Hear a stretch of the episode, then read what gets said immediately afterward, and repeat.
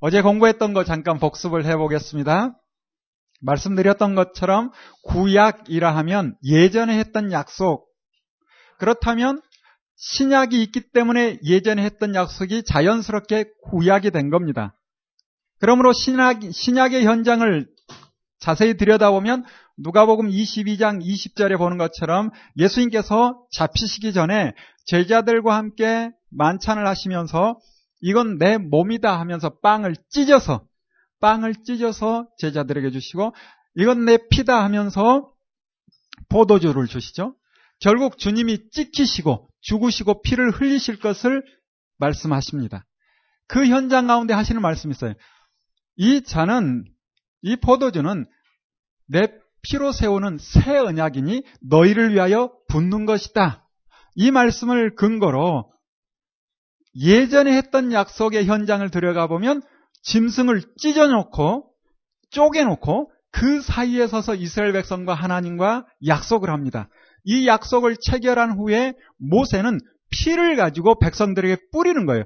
뿌리면서 하는 말이 하나님과 이스라엘 백성 너희 가운데 세워진 언약의 피다 하면서 짐승의 피를 뿌리는 장면이 출애굽기 24장에 나오고 있습니다. 그래서 우리가 구약의 현장을 자세히 들여다보면 출애굽기 19장부터 24장까지가 한 묶음인 거죠. 약속했다는 게 중요합니까? 약속의 내용이 중요합니까? 둘 다 중요하죠. 그러나 더 자세히 들여다보면 정말 내용이 중요한 거예요. 6일 일하고 하루 편히 쉬어라. 할렐루야.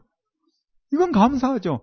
그 이후에 말씀하시는 부모를 선, 순, 부모에게 순종하고 살인하지 말고 등 나오는 말씀들 결국 다 누구를 위한 겁니까?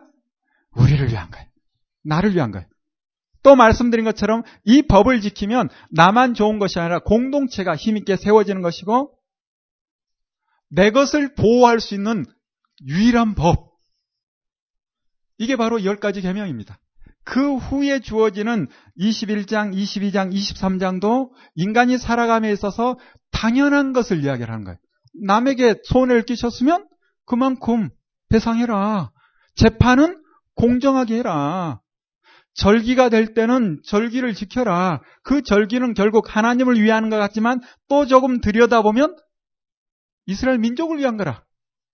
세 번의 추수기에 맞춰서 세 번의 절기를 하는 게 하는데 하나님께서 주시고 그 주신 것에 대해서 감사할 줄 알아라. 어디서부터 왔는지 알고 하나님께서 주시는 것을 가지고 다른 사람과 나누는 더불어 살아가는 그러한 습관을 하나님께서 우리에게 길러주시기 위해서 이와 같은 절기를 주셨다.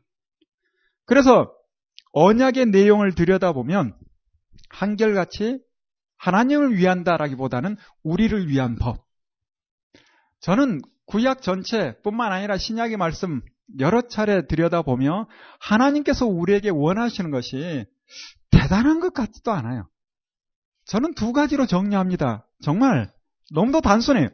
하나님께서 우리에게 원하시는 것은 내가 창조주인데 나를 좀 인정해 주면 안, 안 되겠니? 뭐 이 정도 같아요. 진짜 내가 너희들을 만들었는데 나를 좀 인정해 줘야 되지 않겠느냐. 이 정도 같아요. 여러분 읽어보세요. 저는 그렇게 발견했습니다. 두 번째, 모두 다 하나님의 형상으로 만들어졌는데 너희들끼리 좀 싸우고 다투고 서로 굴림하고 그러지 말고 함께 살아가라. 옆 사람을 좀 생각하며 더불어 살아가라. 이 말씀이 예수님께서 직접 새 계명으로 하신 말씀 서로 사랑하라. 서로 사랑하라. 이게 성경에 흐르는 큰 진리입니다. 나를 인정하고 함께 살아가라. 이건 어찌 보면 평소에 우리가 자주 듣던 이야기예요. 누구에게? 부모님에게. 나이 많으신 어머님이 그러잖아요. 자녀들 앉혀놓고 요즘은 애들이 많지 않아서 그러지만 예전에는 후손이 얼마나 많았어요. 그래서 명절이나 또 무슨 특별한 날이 있어서 인사하러 오면 하는 말이 그거지. 나에게 뭐 잘하려 하지 말고 너희끼리 잘해. 그러지 않아요? 하나님의 사랑을 내리 사랑으로 부분적으로 하나 봐. 그래서 그런 이야기를 해주지 않는가.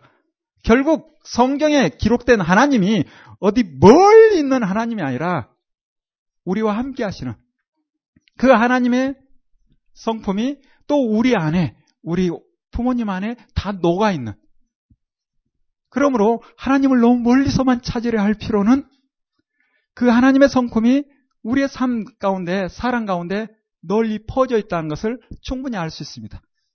이렇게 신약과 구약을 통해서 성경의 큰 틀을 정리해 볼 수 있고, 이제 우리가 이 구약, 신의 산 언약을 통하여 구약 전체를 정리를 해보면, 출애굽기 19장부터 24장 신의 산 언약, 이 언약의 말씀이 짧죠? 이 언약의 말씀을 좀 길게 풀어서 구체화해서 구체적으로 적용할 수 있도록 말씀을 해 주실 필요가 있어요.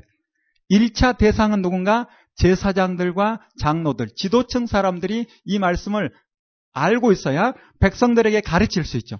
그래서 좀 풀어서 길게 한 달 동안 말씀하셨는데 그 말씀이 어디 기록되어져 있다? 레이기에 기록되어 있는 거예요. 그래서 레이기의 말씀을 일반 백성들이 지금 이 시대 우리처럼 다 들고 다니면서 보는 게 아니에요.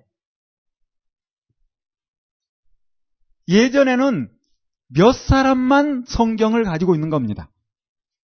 그리고 대부분의 사람들은 또 지도층에 있는 사람들은 하나님의 말씀을 외우는 거예요. 머릿속에 다 있는 겁니다. 머릿속에 있는 것을 자연스럽게 풀어서 설명을 해주는 거예요. 그래서 레위기의 말씀은 누가 외웠을까? 레위지파 사람들이 외운 거죠. 레위기, 레위지파 사람들이. 그래서 열두 지파 땅 가운데 네 성읍씩 48성에 흩어져 살면서 하나님의 말씀을 다 외우고 있으니까 그 말씀대로 실천하며 살면서 백성들을 가르치는 거예요. 이렇게 살아야 됩니다. 이렇게 해야 됩니다. 그게 바로 레이기의 말씀입니다.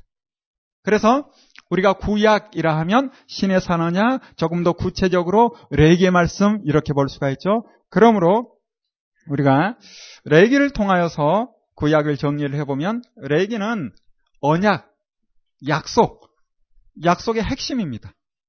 하나님과의 약속의 핵심, 이 약속을 지켜야 된다. 그 약속의 내용이 기록되어져 있는 거죠. 그렇다면 민수기는 어떠한 책인가? 이 약속을 지켰어야 되는데 민수기 13장 봤던 것처럼 바로 들어갈 수 있는 길을 하나님께서는 열어줬습니다. 그러나 믿음이 부족해서 정탐꾼 보내자. 백성들이 먼저 요구했던 거예요. 그때 하나님께서는 결과가 어떠할 줄 알면서도 그들이 요청을 하니까 그냥 들어줍니다. 여러분 성경을 읽어보면 하나님은 결과를 아시면서도 하도 떼쓰고 달라 하면 주실 때가 있어요. 당장은 복인 것 같죠? 그러나 지나고 보면 이게 재앙이라. 그러한 부분이 성경에 수없이 나오죠? 아주 잘하는 예를 들면 고기 먹고 싶다고 떼썼다가 먹을 땐 좋았어. 그러나 바로 터졌죠. 바로 하나님으로부터 재앙을 당하는. 그래서 우리가 우리의 소원이라 해서 하나님께 과하게 때를 썼다. 그리고 그 소원이 이루어졌다 해서 복이다. 아닐 수 있습니다. 하도 달라니까 줘놓고 그 결과는 좋지 않은 경우들. 떼쓰는 자녀에게 어쩔 수 없이 주지만 결과는 좋지 않은 경우들. 우리가 봐야 돼. 그래서 결국 민수기의 말씀 13장을 기준으로 들어갈 수 있었는데 그들이 들어가지 못하고 때를 쓰므로 40년 훈련을 하게 되는. 그래서 민수기는 40년 광야 훈련 일지처럼 기록이 되고 있습니다. 다음에 보는 성경은 신명기인데 이제 40년이 지났어요. 가나안 땅에 들어가기 직전입니다. 렉이라는 언약을 맺었던 1세대 사람들은 대부분 떠나고 말았어. 그래서 나이차가 60살 이상 나는 모세가 손잡벌 되는 후손들에게 예전에 했던 신의 산 언약을 다시 한번 설교하는 거예요. 그래서 신명기는 아주 단순합니다. 설교기에 잘 알아들을 수 있는 말씀을 반복적으로 하고 있어요. 마음을 나하고 뜻을 나하고 성품을 나하여 주 너의 하나님을 사랑하라. 이게 이제 민숙의 어, 신명기의 핵심인 거죠. 이와 같은 단순한 말씀으로 하나님 말씀 준행하기를 말씀하는 내용이 신명기의 내용이고 출애굽기는 어떠한 책인가? 레기라는 언약을 맺기까지 어떤 과정을 거쳤는가? 역사적 과정을 기록을 하고 있는 거죠. 그리고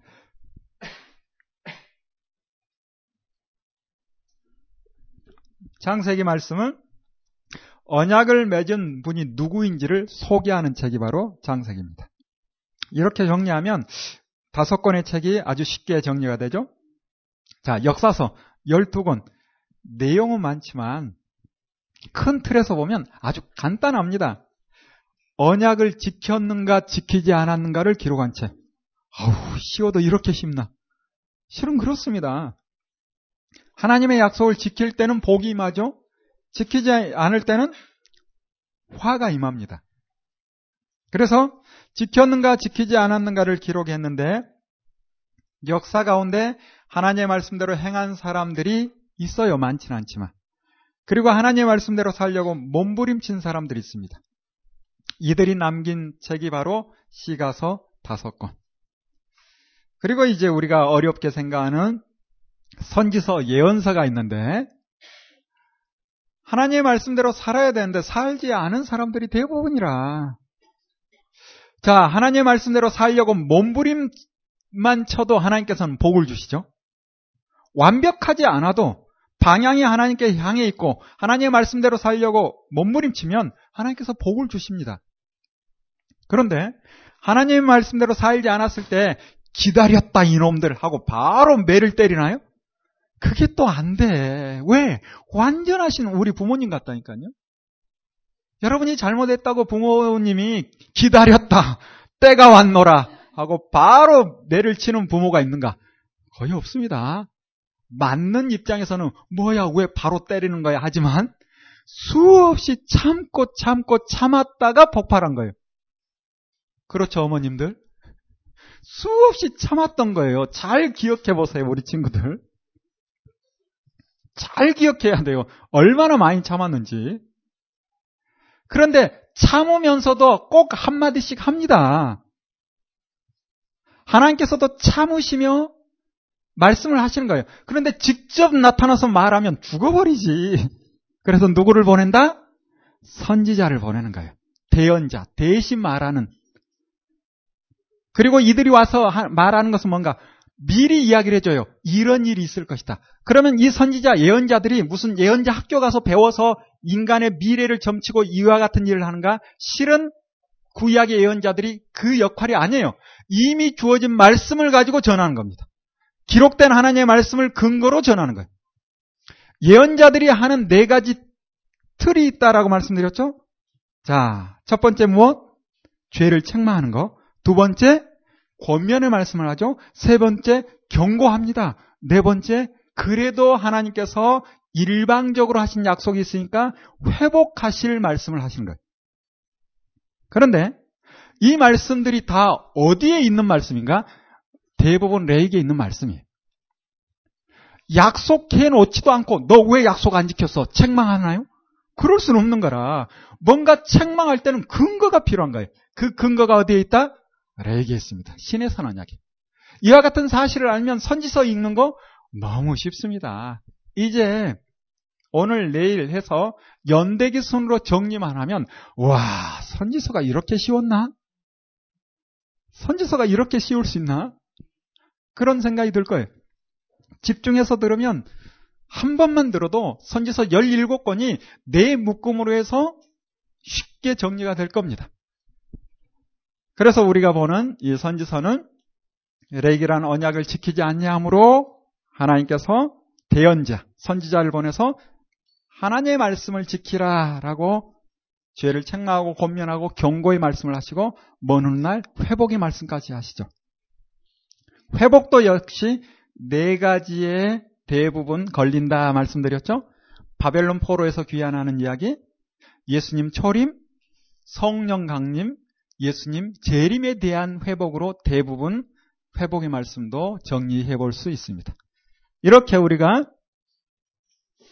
레기를 중심으로 해서 39권 구약을 정리를 해보고 그리고 이제 여호수아까지 보았고 오늘은 사사기를 볼 겁니다. 자, 우리 사사기 같이 보겠습니다. 사사기는 총 21장으로 되어져 있죠. 1장에 여호수아의 죽음을 기록을 하고 있고 2장부터 16장까지 사사들의 이야기를 길게 기록을 하고 있어요. 그리고 17장부터 21장까지 두 가지 사사시대 풍경처럼 두 가지 사건을 기록을 하고 있는데 17장부터 21장까지 일어나는 이 일은 사사시대가 다 끝난 후에 일어난 일이 아니라 사사시대에 일어났던 일 가운데 중요한 사건 둘을 기록하고 있습니다. 사사시대는 종교 암흑기라고 표현할 수 있는 시대죠. 그러다 보니 이 두 사건이 하나님의 마음에 흡족해서 좋아서 기록한 것이 아니라 이런 시대에, 이 악한 시대에 이런 악한 짓도 했다. 이런 느낌으로 읽어내야 우리가 이 두 사건을 이해할 수 있습니다. 사사기 1장 1절 보는 것처럼 여호수아가 죽은 후에라고 하면서 이제 한 시대가 지나고 또 새, 새로운 시대가 도래했음을 밝히고 있죠. 자, 2장부터 16장까지 사사들의 이야기 여러 사사가 나오는데 이 기간이 몇 년쯤 될까요? 대략? 대략 300년입니다. 대략 300년. 사사라는 뜻은 뭔가 하면 샤파트라는 재판하다라는 히브리어 단어가 있죠. 그런데 이 샤파트에서 쇼페팀이라는 단어가 나오는데 쇼페팀이라는 말은 재판관들 그런 뜻을 가지고 있습니다. 그래서 그 당시 이스라엘 땅, 가나안 땅에 사는 사람들은 주변 나라와 좀 다르게 왕은 누구라? 하나님이시라. 왕은 하나님이시고 이스라엘 백성 가운데는 재판만 잘하면 그 나라는 유지되는 거예요. 그래서 이 기간을 신정 통치 기간으로 보는 겁니다. 그런데 문제는 사사들이 잘못하면 하나님의 입지도 흔들리는 거죠. 백성들이 불만이 고조되니까 결국 이 사사들이 하나님의 말씀을 따라 바르게 재판하고 백성들을 바르게 인도해야 되는데 그렇지 못하는 안타까운 시대를 우리가 300년 이상 보게 될 겁니다.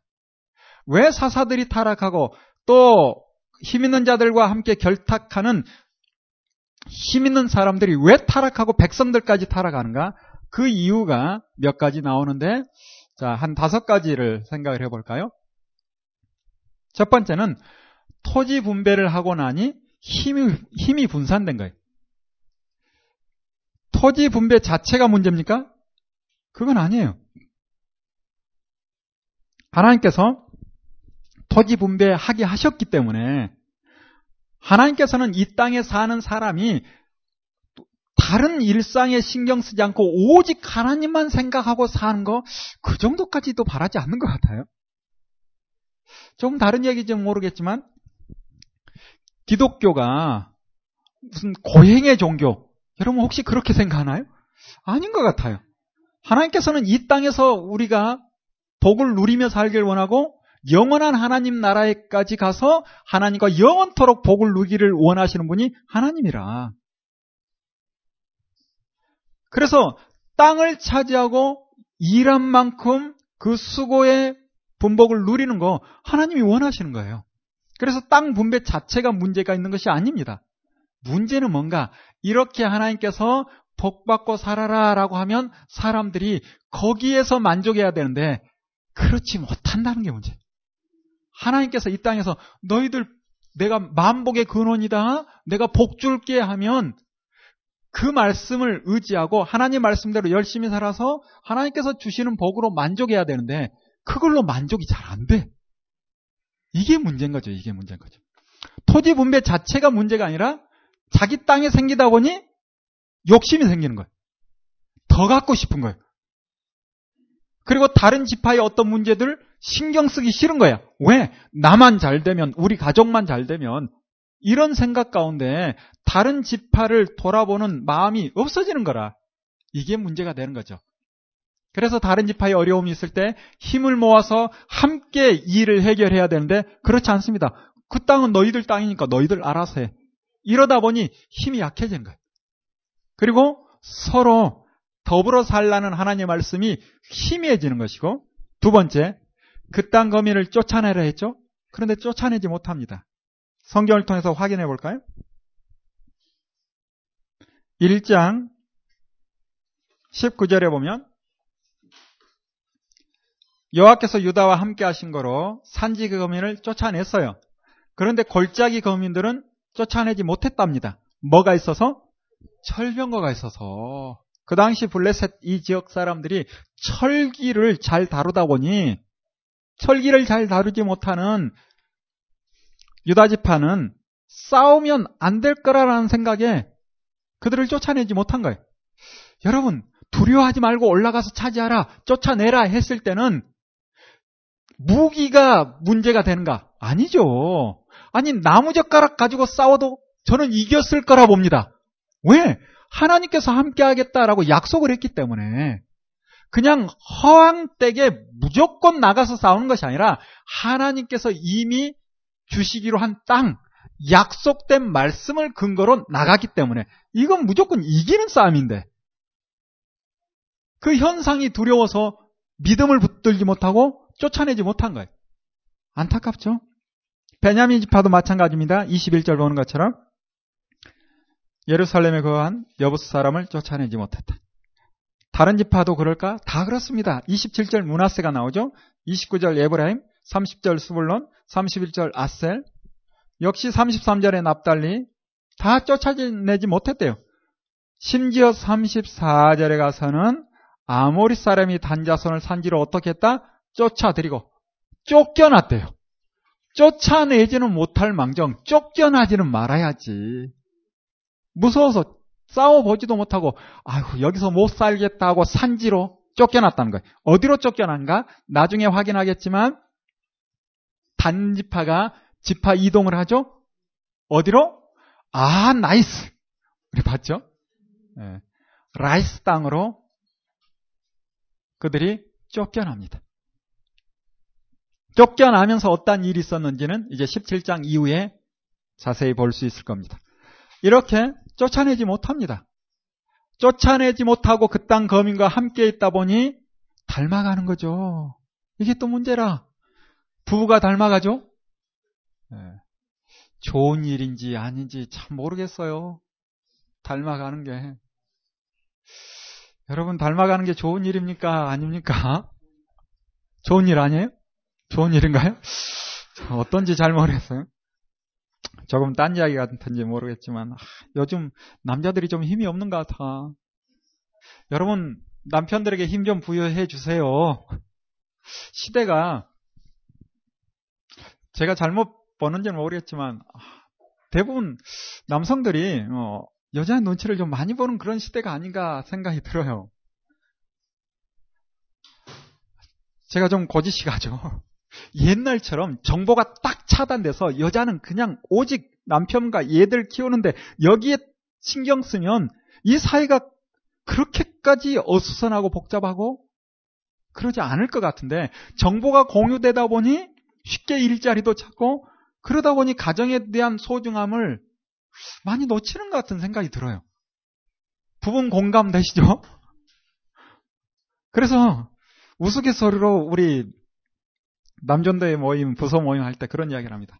정보를 차단하라.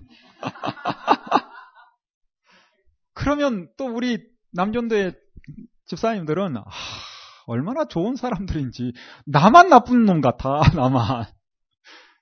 그래서 어제도 잠깐 이야기했지만 우리 여전도에서 저를 공공의 적으로 저만 좀 이상한 사람처럼 모르겠어요 누가 이상한 건지 함께 뜻을 모으는 것참 좋죠. 그래야죠. 그러나 달 수 있으면 여성이 좀 지혜로워야 합니다.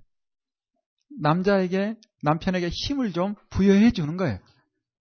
그래야 가정이 또 남자가 힘이 있어야 가정이 힘있게 세워지는 거 아니겠습니까? 아쉬운 부분이야 많죠. 뭐 아쉬운 게 한두 가지겠어요. 네? 그렇지만 힘을 부여해 줘야지.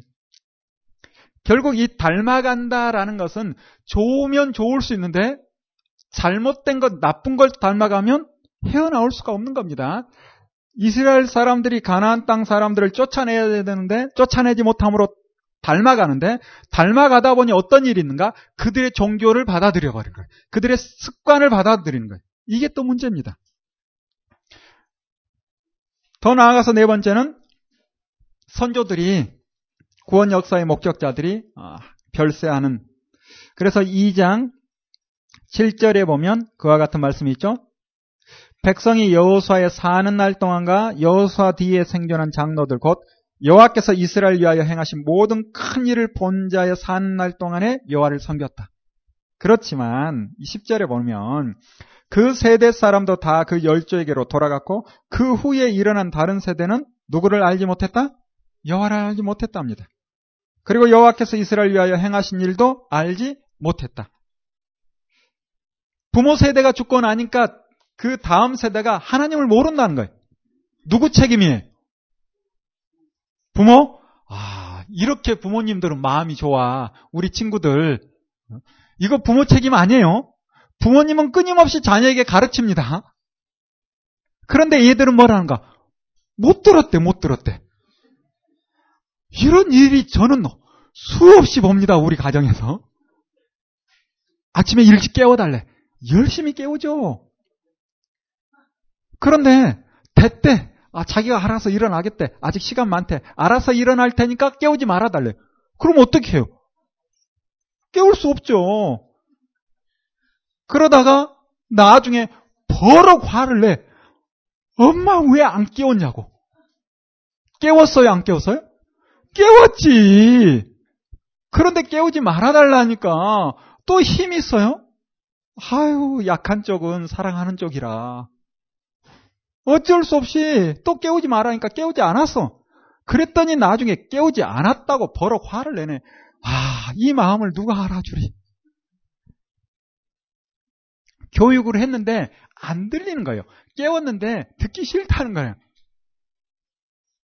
교육을 안 했다? 저는 그렇게 보지 않습니다. 물론 이제 교육을 제대로 하지 못한 책임도 있을 수는 있겠죠. 그러나 어느 한쪽만 책임을 따질 수는 없는 부분이 참 많습니다. 제대로 교육하지 못한 책임도 있겠지만 또 이스라엘 백성 그 후손들이 제대로 듣지 않았을 것 같아요. 그래서 자기들 하고 싶은 대로 사는 거예요. 그러다 보니 어떤 일이 발생한가? 바로 11절 보는 것처럼 이스라엘 손이 여호와의 목전에 무엇을 행하였다? 악을 행하였다. 그 악은 무엇인가? 누구를 섬겼다? 바알을 섬겼답니다. 바알을. 13절에 보면 그들이 여호와를 버리고 바알과 아스타롯을 섬겼대요. 이런 엉터리 같은 일이 일어나고 맙니다.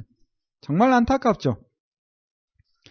결국 이와 같은 일은 성경을 통독하지 않은 그러한 이유가 아닐까라는 생각도 해봅니다. 7년에 한 번씩 성경 통독하라라고 말씀했죠. 그런데 하지 않았어요. 사실 7년에 한 번씩 안 했다 할지라도 레이지파 사람이 12지파로 흩어져 살았죠. 그들이 매 순간 다르게 교육했다면 그나마 좀 모르겠어요. 총체적인 난국처럼 여러 문제가 복합적으로 나오는 거죠. 자, 이제 시대가 이렇게 흘러갑니다. 오늘부터 어두운 역사를 볼 수밖에 없습니다. 이렇게 하나님의 말씀에서 떠나서 자기 생각대로 그들과 섞여 살면서 그들의 습관대로 사는데 생각해 봅시다. 이렇게 사는데 하나님께서 복 주실 수 있어요? 이거 애매합니다. 애매합니다. 예전에 여호수아가 살았을 때 우리가 성경 말씀에 근거하면 6년째 소출이 얼마나 많았겠어요. 그 해 먹고 7년 농사 쉬어야 되니까 7년째 먹고 8년에 햇곡식 나올 때까지 먹다가 햇곡식 나오면 발로 치우고 새 햇곡식을 먹는 거예요. 이게 하나님의 약속입니다. 이 하나님의 약속은 이스라엘 백성 하나님의 말씀대로 살았을 때 자연스럽게 일어난 현상이에요. 이와 같은 일들이 일어났을 때는 여수아의 말씀을 또 지도자들의 말을 듣고 그렇게 했어요.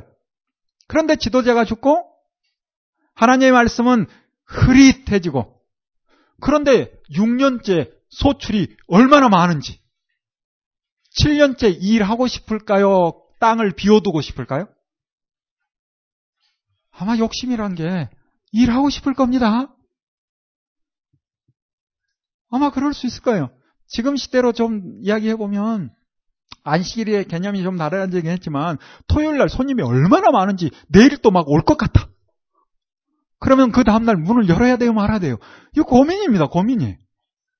문을 여는데, 우와, 손님이 더 많이 와. 복입니까? 어찌 보면 이게 저주가 아닐까 싶어. 그런데 다음날 손님이 하나도 안 와. 아니, 많이 왔는데 무슨 사건이 터져가지고 싹 없어져 버렸어. 이게 오히려 복이 아닐까요? 그나마 하나님께서 아직은 사랑하신다라는 증거가 되는 거죠. 이스라엘 백성이 욕심을 따라 6일 일하고 하루 쉬어야 되는데 6년 농사하고 7년째는 땅을 버려두고 가난한 자와 나그네를 위해서 해야 되는데 그렇게 하지 않았을 거예요. 그렇게 하지 않을 때 결과는 어떨까? 이미 레기 말씀처럼 소출이 줄어드는 거죠. 이때 레기 26장 보는 것처럼 하나님의 말씀대로 살지 않았을 때 기근과 여러 가지 어려움으로 소출이 줄어든다. 그러면 바로 해야 될 게 뭡니까? 하나님께로 돌아가는 거예요. 하나님의 말씀으로 다시 돌아가서 우리가 하나님의 말씀대로 살아야 되겠다 하면 회복. 그런데 문제는 하나님을 알아요, 몰라요? 몰라요. 또 누구를 닮아가요? 함께 사는, 섞여 사는 그들을 닮아가요. 그래서 어떤 생각을 합니까? 교회를 다니면서 신앙생활을 하면서 어떤 어려움이 있으면 말씀을 통해서 해석하고 적용해서 살아야 되는데 세상을 바라보는 거예요. 뭐야, 저 사람은 교회 안 다녀도 잘 사네? 뭐야, 저 사람은 예수 믿지 않아도, 말씀대로 살지 않아도, 집안도 평안한 것처럼 보이고, 사는 것도 괜찮고, 그래서 세상으로 나가버리는 사람이 있다는 거예요. 이게 안타까운 일이죠. 사사시대. 어찌 보면 지금 이 시대와 크게 다르지 않습니다. 결국 이스라엘 백성들이 하나님의 말씀으로 회복돼야 되는데 세상의 눈을 돌리며 섞여 사는 그들의 생활 습관을 배워버리는 거예요. 도대체 이들은 어떻게 농사 짓나? 그거죠. 고대 사회에 할 게 뭐가 있어요? 먹고 사는 문제보다 더 큰 문제는 없는 거라. 그래서 그 지역에 살면서 어떻게 농사 짓고 어떻게 먹고 사는가. 이게 가장 중요한 거니까. 그들은 쉬는 날 없이 계속 농사를 짓는 거예요. 뿐만 아니라 바알을 섬기는 거라. 아, 저들처럼 하면 되나 보다. 하나님께서는 악인이나 성인이나 똑같이 비를 주시기에 믿지 않는 자들이 자기의 능력 따라 사는 거 하나님께서 허락하셨습니다. 꼭 믿는다고 해서 조금 노력했는데 잘 살고 믿지 않았는데 않는다 해서 열심히 노력해도 하나님께서 벌을 주시고 그거 없습니다. 이 땅을 사랑하는 것은 하나님께서 능력대로 주시는 거예요. 아우, 아닌 것 같은데 하는 눈초리로 보는 분이 있는데. 삼성의 CEO나 일하는 분들이 신앙생활 잘해서 그렇게 초인류, 대단한 기업이 됐나요? 아니죠. 우리 대한민국에 물론 돈이 꼭 복은 아니지만 우리의 의식이 그러니까 일단 그렇게 생각을 해봅시다. 대기업들 오너들이 다 하나님 앞에 바른 삶을 살았기 때문에 하나님께서 복을 준 거예요? 아니잖아요. 건강하게 오래 사는 사람들 부모님께 효도했기 때문에 절대적으로 어, 절대적 진리로 접근할 수 있는가? 아닌 게 있어요. 그래서 사실은 좀 어려운 부분입니다. 그래서 일반 사람들, 아니, 일반 사람이든 믿는 사람이든 하나님께서 이 땅을 살아라 하고 생명이 부여된 모든 사람은 이 땅에 살아가는 대부분의 문제는 질서, 하나님께서 만드신 질서 가운데 자기 능력껏 살아갈 수 있도록 허락하셨어요. 허락하셨어요. 그래서 그들이 하나님의 말씀대로 살지 않는다 해도 우리가 생각하는 복을 누리는 것 같다라고 느낄 수 있는 거예요. 다시 사사시대 그들도 믿지 않는 예전에 살던 그 사람들 하나님의 농사법대로 하나님을 섬기지 않아도 그들은 먹고 사는 문제 그렇게 큰 어려움을 느끼지 못하고 삽니다. 그런데 이스라엘 백성들은 어려운 거라. 그래서 이스라엘 백성들이 누구 눈치를 보는가? 믿지 않는 그들의 눈치를 보면서 도대체 저들은 어떻게 농사 짓나? 그들 농사법을 받아들인 거예요. 그러나 고대 사회의 농사법은 결국 우상, 종교입니다. 종교예요. 이제 우리가 바알 종교에 대해서 잠깐 이야기해 볼까요? 아, 이거 19금인데, 얘들과 함께 이야기하기가 좀 뭐한데, 아, 이러면 또 더, 더 잘 들어. 신기한 일이야. 바알의 종교는 뭔가, 결국은 우상을 만든다는 것은 사람들이 자기 욕망을 충족하기 위해서 뭔가 대리자를 세워놓고 자연스럽게 자기 욕망을 충족하는 것이 아닌가? 처음 신을 만들었다. 하나님 외에 우상. 대부분 만들어진 신이죠? 사람의 의식 가운데 뭔가를 만들었어요. 그게 뭔가? 바알과 아스라시죠. 그래서 인간이 이 땅에서 생산을 위한 어떤 행, 활동, 아, 이렇게 이야기하면 아이들에게도 좀 괜찮을 것 같아요. 그런 활동, 역시 신도 그럴 것이다 라는 의식이 있는 거라. 그래서 어떤 생각을 하는가? 그들만의 신전을 만들어 놓고, 천막을 쳐놓고, 그리고 위는 뚫려 놓고, 왜? 위에서 바알이라는 신이 그걸 쳐다보고 있어야 되니까. 그리고 그 안에서 난잡하게 해서는 안 되는 짓을 부부도 아니면서 그렇게 하는 거라. 그러면 그걸 보고 있는 신이 마음이 동해서 아내 신인 아스타롯과 우리도 하고 쓱 들어가서 무슨 일이 일어나면 땅에 무엇이 내린다? 비가 내린다. 이런 의식이 바알이에요. 실제 그런 신이 있어요? 없습니다. 만들어낸 거예요. 자, 그렇다면 왜 신을 만들어낼까? 이것도 생각해 봐야 되겠죠. 처음에 신을 만들었을 때 그 신은 사실 사람보다 더 저급, 저급한 겁니다. 사람이 만들어냈으니까. 그 신 자체는. 그리고 그 신을 만들어 놓고 자기들이 즐기기 위해서 만든 거예요. 그러면서도 신에게 신을 즐겁게 하는 것이다 라고 공식을 만들어서 자기가 즐기는 거예요.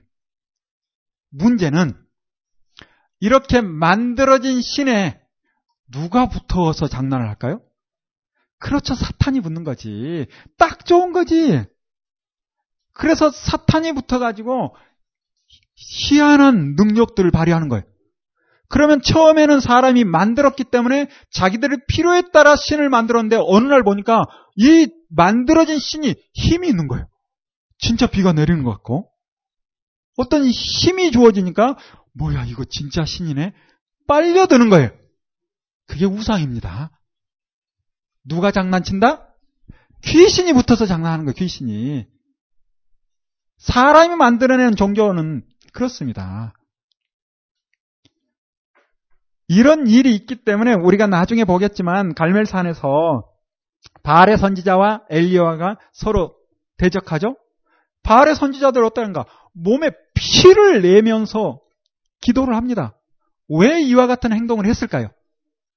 예전에 이렇게 했을 때 어떤 현상이 있었을까요? 없었을까요? 있었죠. 당연히 있었어요. 있었기 때문에 빠져드는 겁니다. 뭔가 있으니까 빠져들지. 없으면 빠져들겠어요? 그러나 하나님께서 그것도 허락하셨어요. 대살령 후서 보세요. 허락하셨습니다. 왜? 사람들이 불법을 좋아하고 불의를 좋아하면 하나님께서 허락하사 그 유혹에 빠지도록 그냥 내어버려 두신 거예요. 그리고 나중에 심판대 앞에 섰을 때 할 말 없도록. 자기 욕심을 따라가는 겁니다. 그래서 우리가 잘 분별을 해야 돼요. 자, 말 나온 김에 조금 더 확대해 봅시다. 지금도 마귀는 장난을 칠까요? 어, 어떻게 하셨어요? 그러면 마귀가 주로 어디서 장난을 치고 싶을까요? 공동묘지? 심심해서 어떻게 살까? 어디서 제일 장난치고 싶을까요? 교회요? 와, 그럴 수 있겠네요. 그럴 수 있죠? 그럴 수 있습니다.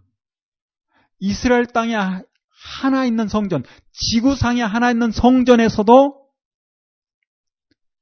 우상에게 절하고 태양신을 섬기고 담무스에게 애곡하고 이와 같은 일이 성전에서 일어났던 일이에요.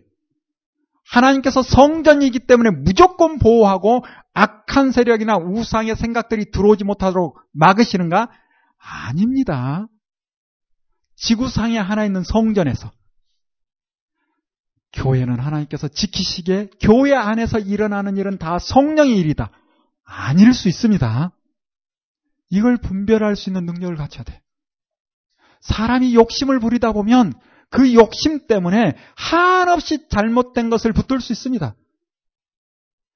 이걸 분별하라고 하나님의 말씀이 기록된 거예요. 이걸 분별하라고 구약의 많은 선지자가 참 선지자와 거짓 선지자가 무엇인지를 말씀하고 있는 겁니다. 여러분, 참 선지자가 많았습니까? 거짓 선지자가 많았습니까? 어우, 잘하시네요.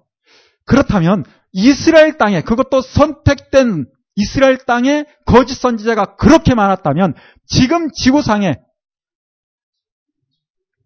그만하겠습니다. 분별하자는 거예요. 사람에게 휩쓸려서는 안 된다는 거예요.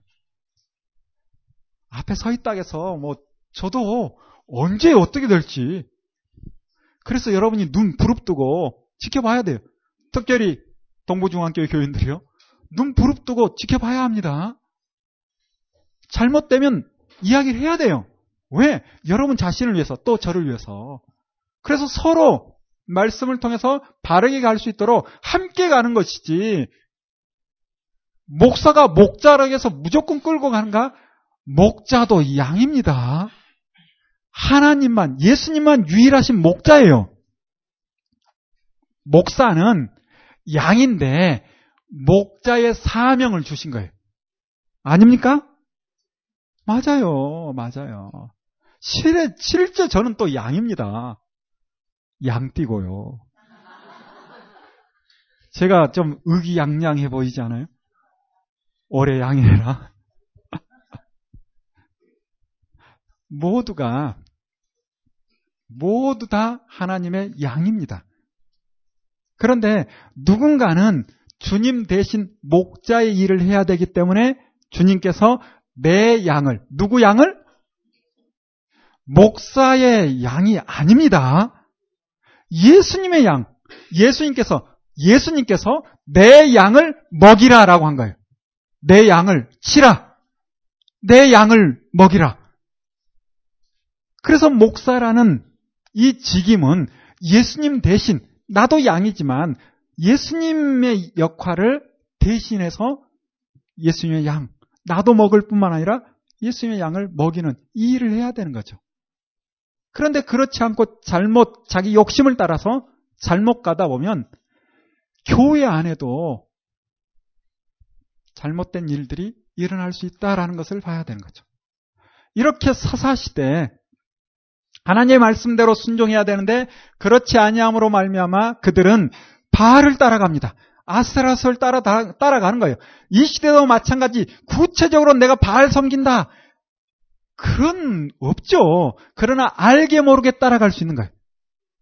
그래서 말씀을 통해서 우리가 어디로 가야 될지를 분명하게 알아야 합니다. 이런 일이 벌어지니 하나님께서 참을 수 있어요? 참을 수 없죠. 정말 안타까운 일입니다. 자, 이와 같은 일이 일어날 때, 아스라를 섬길 때 이방 사람들처럼 똑같이 사는데 어려움이 없다면 이게 진짜 저주입니다. 그런데 사랑하면 어떻게 합니까? 때리는 거예요. 사랑하니까. 왜?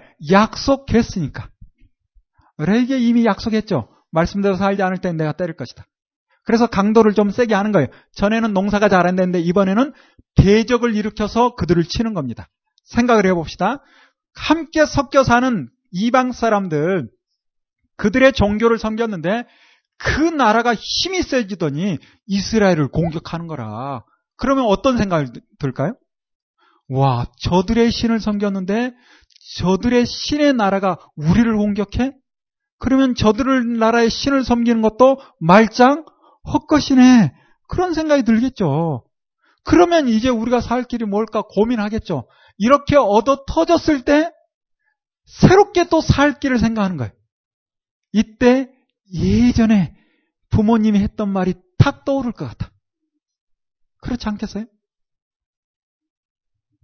예전에 부모님이 했던 말, 교회 다녀라. 어? 그냥 내 생각대로 열심히 살다가 어느 순간 어려움 닥치면, 그래, 예전에 우리 어머님이 했던 말이 있지. 신앙생활 잘해야 된다. 그런데 내가 이러고 다니니 이런 어려움이 있지 않나. 그런 생각이 문득 들 때 있죠? 역시 그랬을 것 같습니다. 그래서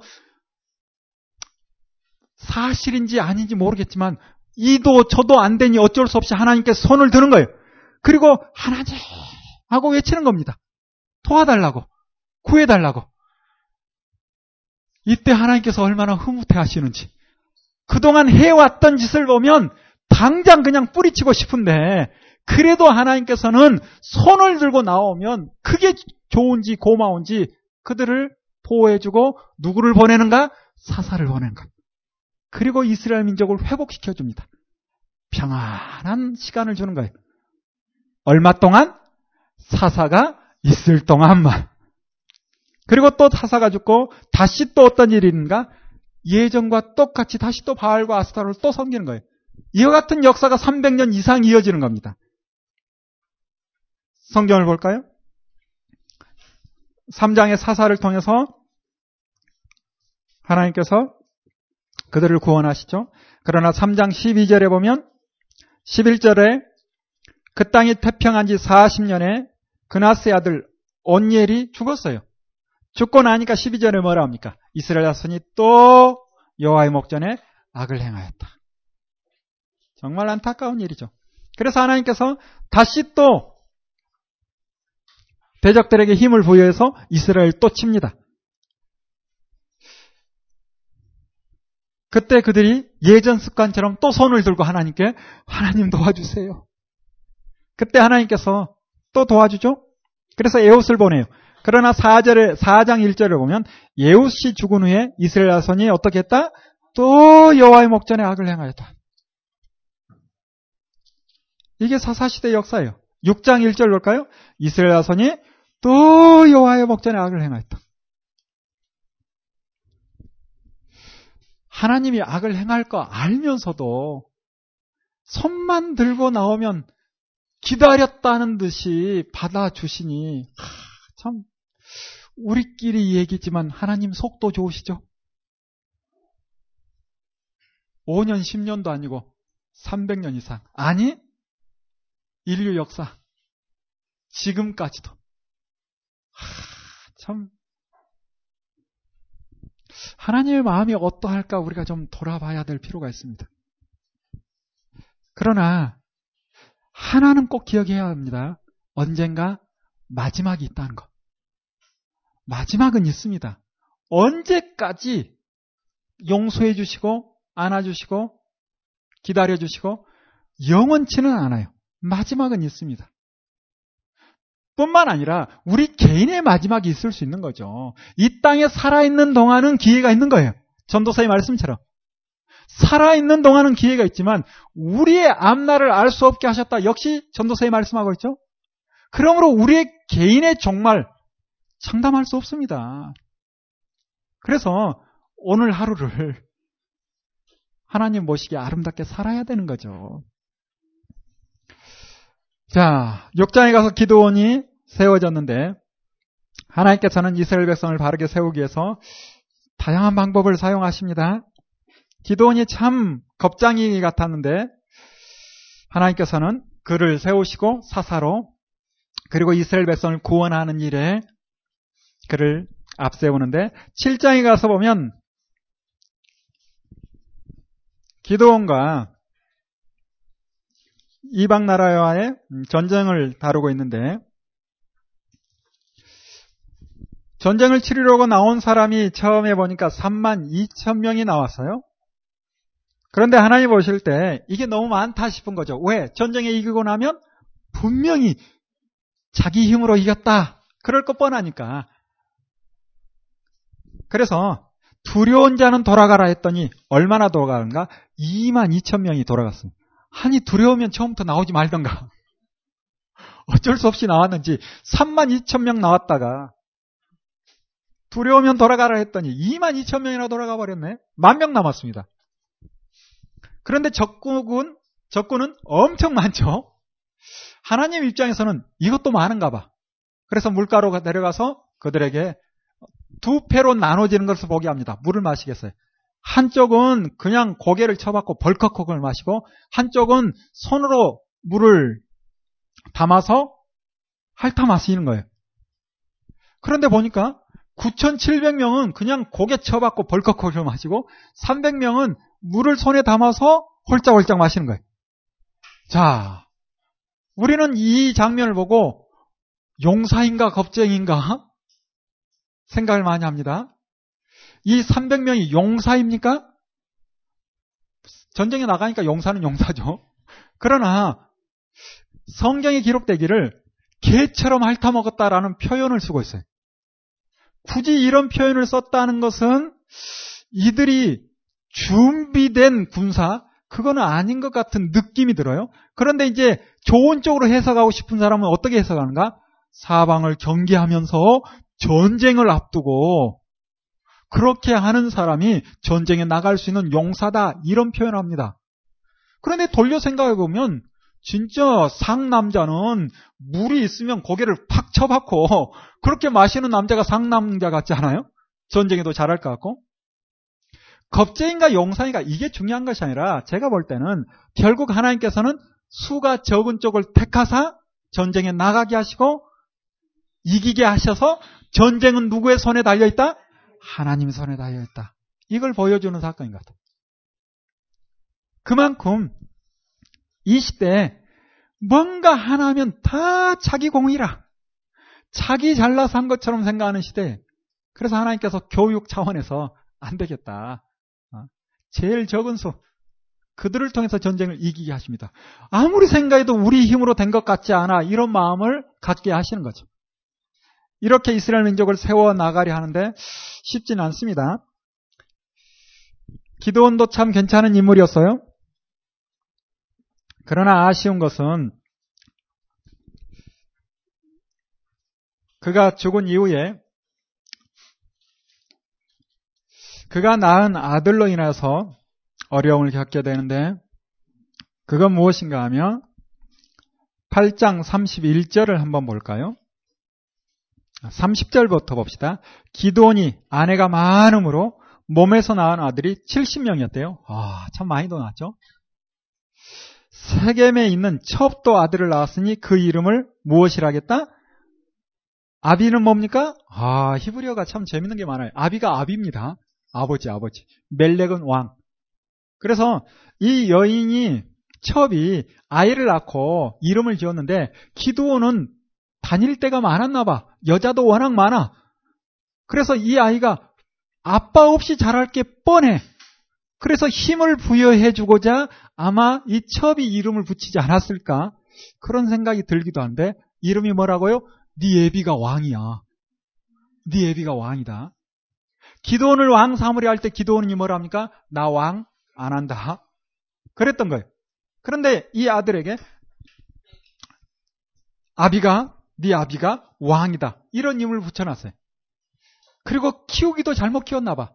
결국 이 아들이 커서 기도원의 아들들, 나머지 아들들 다 죽이고 자기가 스스로 또 왕의 자리로 오릅니다. 이런 안타까운 역사들이 이어지고 있어요. 자, 이런 일이 계속 있는 가운데 사사가 물러날 때마다 역시 반복적으로 이스라엘 백성들은 하나님의 목전에서 악을 행하는데 10장 6절에도 그와 같은 말씀이 나오죠. 이스라엘 자손이 다시 여호와의 목전에 악을 행하였다라고 기록합니다. 그리고 뒤로 좀 가서 드디어 이제 13장에 삼손이라는 사사가 나오는데 성경에 기록된 마지막 사사죠. 이 삼손이라는 사사도 결국 하나님의 마음에 흡족하게 하지 못합니다.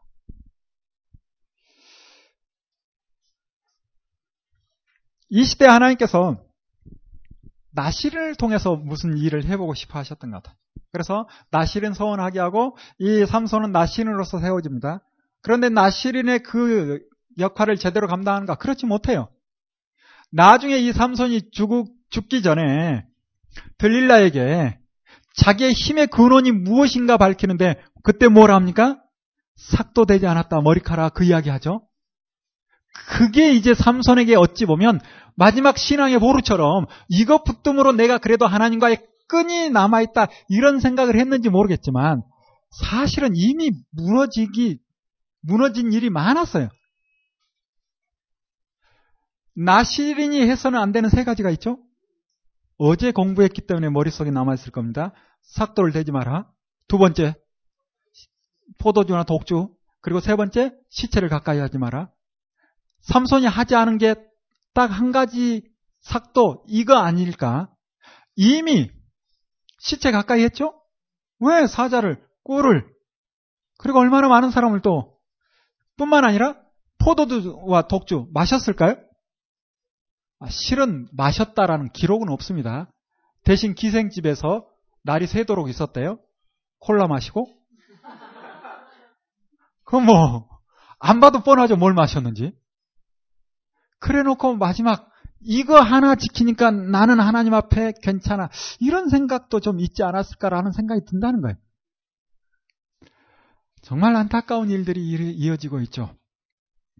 7장, 18장에 일어나는 이 미가의 집 이야기, 그리고 단지파 이야기를 한 묶음으로 보면 좋습니다. 그리고 19, 20, 21장까지도 역시 한 묶음으로 보면 좋습니다. 그래서 17장, 18장의 핵심적인 말씀이 뭔가? 사사시대에 왕이 없으므로 자기 소견에 오른도로 행하였다라게 그 말씀이 17장, 18장의 핵심 구절이에요. 역시 19장, 20장, 21장에서도 결론처럼 말하는 게 무엇인가? 마지막 21장 마지막 절에 뭐라 합니까? 그때 이스라엘 땅에 사사가 없으므로 아 왕이 없으므로 자기 소견대로 행하였다.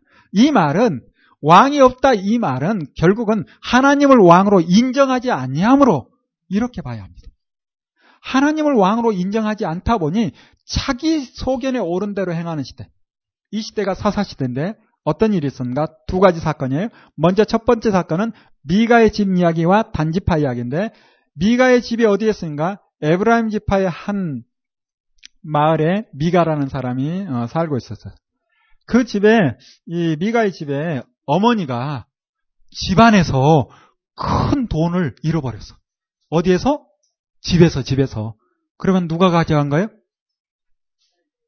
예, 네, 집에서 돈을 잃어버렸다. 그러면 대개는 딸들이 혹은 아들이 집에서 그런데 이 어머니가 그런 일이 없었는지 뭔가를 잘 몰랐는지 저주를 퍼부어 버린 거. 그래서 이 소리 듣고 깜짝 놀라서 미가가 아들이 여기 돈 있어야 하고 내놔서 그러니 어머니가 아이고 내가 괜한 소리를 했구나 그런 마음이 들었나 봐. 그래서 이 가정의 저주를 풀고 싶은 마음이었는지 애복과 드라빔 해서 또 제사장까지 한 사람 모시고 해가지고 가정 재단을 마련합니다. 그래서 소년 제사장 하나를 데려와서 뭐 전도하고 할 필요 없이 우리 가정의 저주를 풀어주소서 뭐 그런 느낌이에요. 이게 바로 미가 집 이야기입니다. 그냥 자기 생각에 옳은 대로 행동하는 거예요. 하나님 말씀대로 하는 것이 아니라 이때 이제 18장 이야기 단지파 우리가 앞부분에 봤죠? 단지파는 아모리 사람들 그들에게 쫓겨서 산지로 가버렸다 기록이 있잖아요. 이 땅에 살기가 어려웠어요. 블레셋과 가까이 있고 또 섞여 사는 힘 있는 사람들이 있다 보니 이쪽이 평야 좋은 평야잖아요. 어제 공부했던 333 블레셋 평야. 그러니 좋은 평야에 힘 있는 사람이 있는 겁니다. 그래서 단지파가 살기 어렵다 해서 다섯 명의 정탐꾼을 살기 좋은 땅 좀 찾아봐라 하고 보냈어요. 밑으로 내려가면 광야, 더 내려가면 사막, 살 수 없는 거예요. 그래서 북으로 북진합니다. 올라갑니다. 올라갔더니 우와, 아 무슨 땅? 라이스 땅. 아 nice, 아 라이스 땅을 보게 된 거예요. 이 땅을 보고 내려오는데 문제는 이 땅을 보기 전에 에브라임 지파 땅을 거쳐서 가는데 누구 집에 들어갔는가? 미가의 집에 들어갔었어요. 간 김에 제사장이 있다 보니 하나님의 뜻을 물었나 봐요.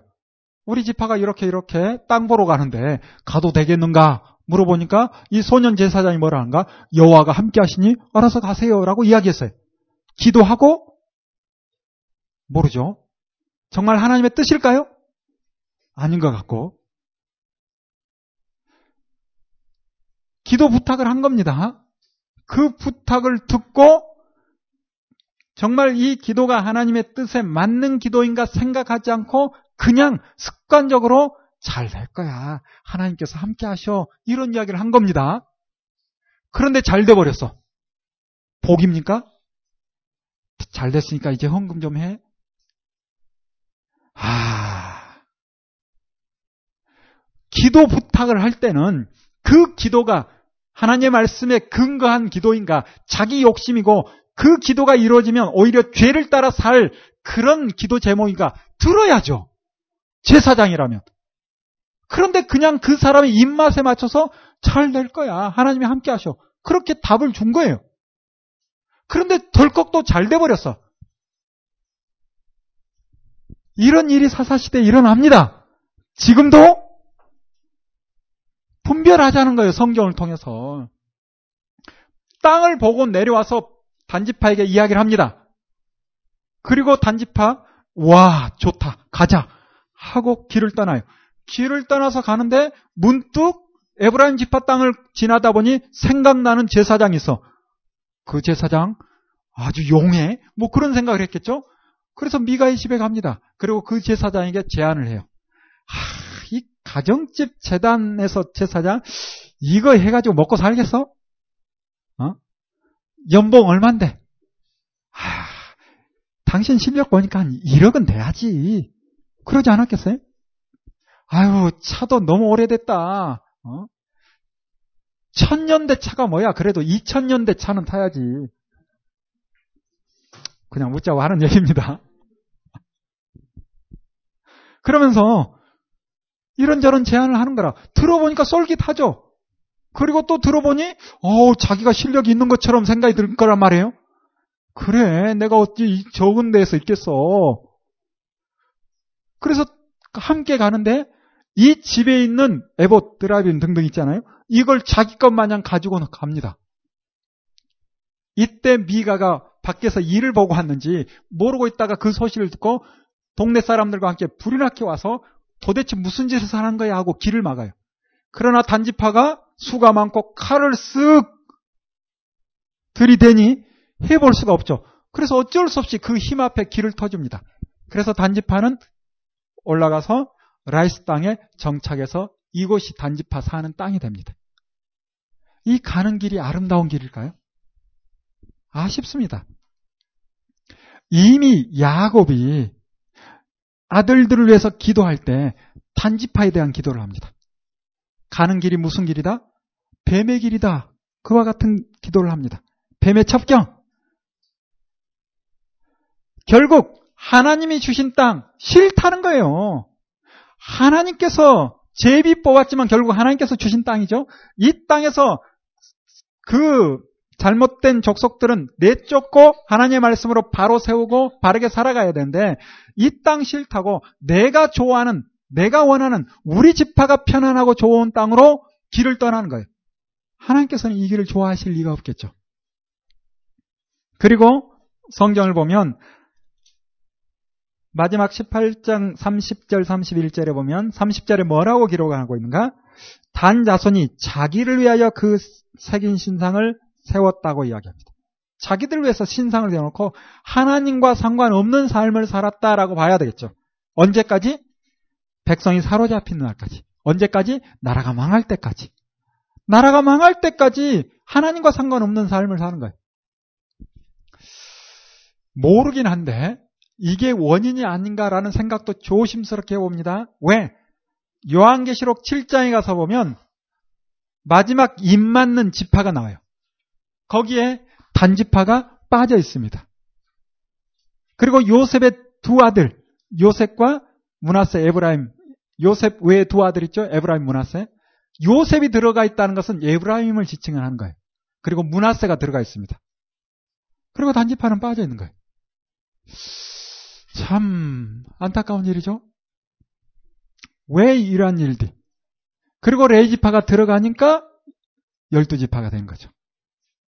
레이지파가 들어갔기 때문에. 이게 원인인지 그건 잘 모르겠어요. 그 이후에 단지파에 대한 이야기 찾아볼 수가 없습니다.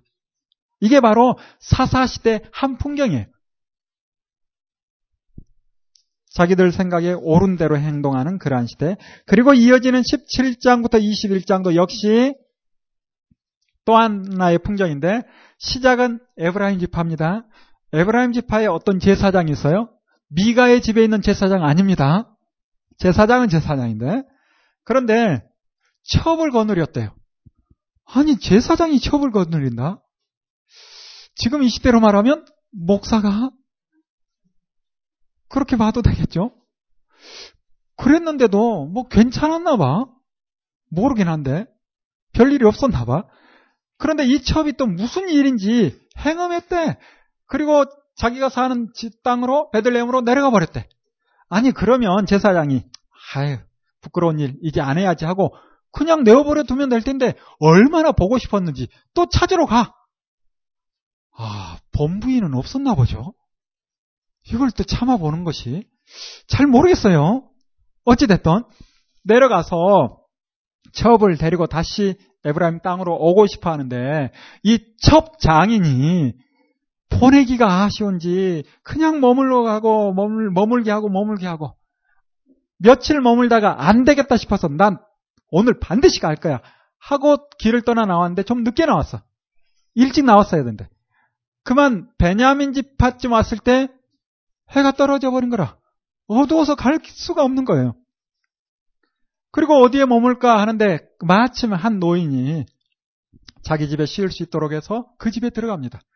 그런데 세상에 이 베냐민 땅에 살고 있는 사람들이 나그네 왔다라는 소식을 듣고 끌어내라는 거예요. 뭐 하겠다? 상관하겠다. 끌어내라. 어디에 있던 일이 여기까지, 소돔성에 있던 일이 여기까지. 아니, 레기 18장 우리 봤던 것처럼 이미 이 땅에 있는 그 악한 풍습이 그대로 여기에 물들어 있는 겁니다. 시간이 얼마나 지났다고 세상에. 레기 18장 23절부터 쭉 받고 뒤에 28절에 뭐라 합니까? 너희도 그들처럼 더러워지면 이 땅이 너희를 토할까 하노라. 이렇게 경고했는데도 베냐니파가 이 악한 짓을 하는 거예요. 이런 상황 가운데 제사장이 자기가 나가지 않고 첩을 내보내죠. 밤새 욕보이고 죽어버립니다. 이 일 때문에 또 제사장이 화가 났는지 첩을 토막을 내가지고 각 지파에 보내요. 하, 도대체 어디서부터 잘못된 것인지. 제사장이 첩을 취한 때부터 잘못된 겁니다. 그런데 이런 잘못된 일들이 계속 이어지는 가운데 누구 하나 바르게 잡으려 하지 않고 이 잘못된 시대 가운데 잘못된 방법으로 문제를 풀려고 계속 일을 키워가는 거예요. 이걸 받아본 각 지파의 지도자들이 잘 정리를 해서 잘못한 사람들 처단하고 제사장도 좀 혼내고 그렇게 했으면 좋았을 텐데 그게 또 잘 안 돼요. 또 문제는 베냐민 지파죠. 그놈들 내놔라 하면 내줘야지. 왜 내놓지 않고 전쟁까지 벌어지게 되는지. 왜 내놓지 않았을까요? 이유가 뭘까요? 그렇죠. 몰라요. 기록이 없으니까. 모르긴 해도 지도층에 있는 자제가 끼어 있지 않았을까? 그러니까 안 내놓겠지. 만약에 일반 서민들 가운데 그런 사람들이 했다. 당연히 그냥 알아서 해라 하고 내놓겠지. 근데 지도층에 있는 자제가 그랬으면 그건 내놓을 수 있습니까? 모르긴 해도 그랬을 것 같아. 결국 이 일로 인해서 전쟁이 벌어집니다. 하, 제가 사사기 읽으면서 어려웠던 부분이 그거예요. 분명히 하나님께 기도하니까 하나님께서 나가서 싸우라 했거든요. 그런데 결과는 집니다. 아, 계속 지는 건 아니고 두 번 져요, 두 번. 아니, 기도하니까 하나님께서 나가서 싸워라. 응답을 줬는데 결과는 졌다는 거예요. 이유가 뭐예요? 이게 얼마나 어려운지. 그래서 답은 모르겠는데 제 나름대로 해석을 하는 거예요. 이와 같은 해석에 매일 필요는 없지만 생각은 해보자는 거예요. 하나님께서 이 전쟁 자체에도 별로 관심이 없던 것 같아. 그래서 꼭 이거 같아. 알아서 해, 이놈들아. 지금 하는 짓이 뭐 하나 제대로 된 거 있어?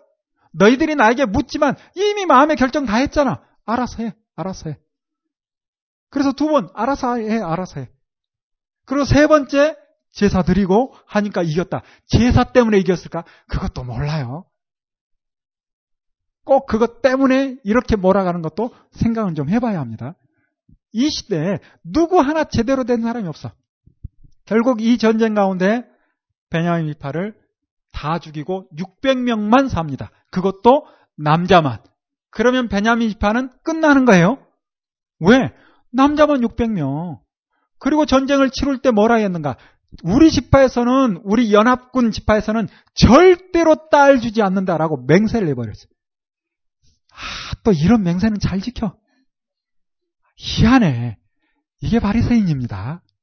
하나님의 원 뜻을 알고 그 마음을 따라 행해야 되는데 하나님의 뜻을 가지고 자기 나름대로 해석을 하고 자기들 나름대로 뭔가 또 하나의 규정을 만들어낸 거예요.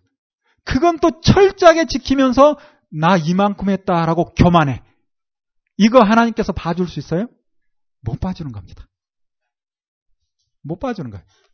비록 실수하고 좀 잘못하더라도 미안한 줄 알고 부모 앞에 좀 겸손하고 엄마 아빠 미안해 이 한마디면 웬만한 거 싹 사라집니다. 그런데 잘한 것도 없습니다. 잘했다고 끝까지 우겨. 그러면 잘했어도 미워. 우리 친구들 잘 들어야 돼요. 엄마가 데려온 이유가 있는 것 같아. 부모님은 큰 거 원하지 않죠? 그 마음만 향해 있어도 다 받아주는 것 같아요. 자기들이 만든 사소한 것 가지고 그것 지켰다고 대단한 것 마냥 생각하는데 웃기는 얘기죠. 맹세했다고 시집을 안 보내겠대. 그러면 이제 베냐민 집안은 끝장나는 거잖아요. 그러면서 시간이 지나니 아 우리가 괜한 맹세를 했나 보다라는 생각을 합니다. 그러면 하나님 앞에 회개하고 죄송합니다. 그리고 말씀대로 잘 살겠습니다. 그러면서 풀면 될 텐데 이 방법을 어떻게 하는가? 이 맹세 안 한 족속이 어디야? 찾아봐. 찾아봤더니 길르앗 지역에 한 족속이 전쟁에 참여 안 했대. 오, 잘 됐다. 그러면서 어떤 방법을 씁니까? 거길 쳐 들어가서 남자들 싹 죽입니다. 세상에. 그리고 처녀들 데려다가 그들에게 시집 보내는 거예요. 보니까 400명이라. 아니, 서원을 지키기 위해서 악한 일을 해요?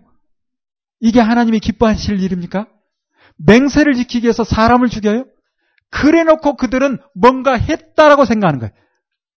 이게 종교심입니다. 잘못된 종교 행위를 통해서 오히려 하나님 앞에 죄를 범하는 일이 얼마나 많은지. 여러분, 기독교는 우리가 믿는 하나님은 그냥 생활입니다. 종교라고 표현할 수도 없는 거죠. 그렇지 않나요? 창조주 하나님의 그 뜻을 따라 일상을 열심히 살아가면 되는 거예요. 우리가 어떤 종교 행위를 통해서 하나님이 기뻐하신다? 아, 제가 아무리 찾아도 저는 못 찾겠어요. 우리의 종교 행위 때문에 기뻐하시는 하나님을 제가 못 발견했다니까요. 우리가 일상을 하나님의 마음을 따라 어떻게 살아가는가, 이걸 보고 하나님께서는 충분히 기뻐하십니다. 종교 행위를 하지 말자 이게 아니라 종교 행위 했다 해서 다 했다라는 생각을 제발 벗어 버리자는 거예요. 그걸 찾아볼 수 없습니다. 찾아보세요. 제가 잘못 말할 수 있으니까. 반드시 그래서 베레아 사람들처럼 듣고 성경을 통해서 확인하세요. 종교 행위보다 중요한 게 하나님의 마음을 알고 하나님의 뜻을 따라 살아가는 것이며 어찌 보면 교회의 여러 활동보다 더 중요한 것은 가정에서 가정을 바르게 세우는 겁니다. 그래서 교회의 활동은 최대한 줄이는 게 좋습니다. 물론 여러분 각자 교회마다 할 수 있겠지만 그래서 우리 교회는 프로그램 별로 없어요. 대신 주일날만 교회 오면 집에 제대로 못 갑니다. 그리고 다른 때는 일상을 열심히 살도록 될 수 있으면 일을 안 만들어요. 이렇게 하는 게 좋지 않을까라는 개인적인 생각을 가지고 있습니다. 그들이 이 맹세를 지키고자 사람을 죽이고 400명을 채우는 거예요. 그래도 부족하니까 실로에서 축제가 있을 때 알아서들 챙겨가. 그래서 200명 챙겨서 겨우 베냐민 지파가 유지되는 겁니다. 이런 시대가 어떤 시대인가? 사사시대고 사사시대의 결론이 무엇이다? 21장 25절 우리 같이 한번 읽어볼까요? 그때 이스라엘의 왕이 없으므로 사람이 각각 그 소견에 오른 대로 행하였더라. 각각 그 소견에 오른 대로 행하는 시대. 왕이 없어서라기보다는 하나님을 왕으로 인정하지 않았기에 지금도 하나님이 왕입니다라고 말로는 하지만 우리의 생각을 따라 하나님의 말씀에 근거하지 않고 행동하는 대부분의 일들은 내 소견에 오른 대로 행하는 겁니다. 심지어 성경에 있는 부분적인 말씀을 가지고 확대 해석해서 적용하는 것도 내 소견에 오른 대로 행하는 겁니다. 여러분, 뭔가 하기 전에 말씀을 처음부터 끝까지 잘 듣는 게 참 중요해요. 그래서 출애굽기 19장 5절 6절에 말씀하고 있죠.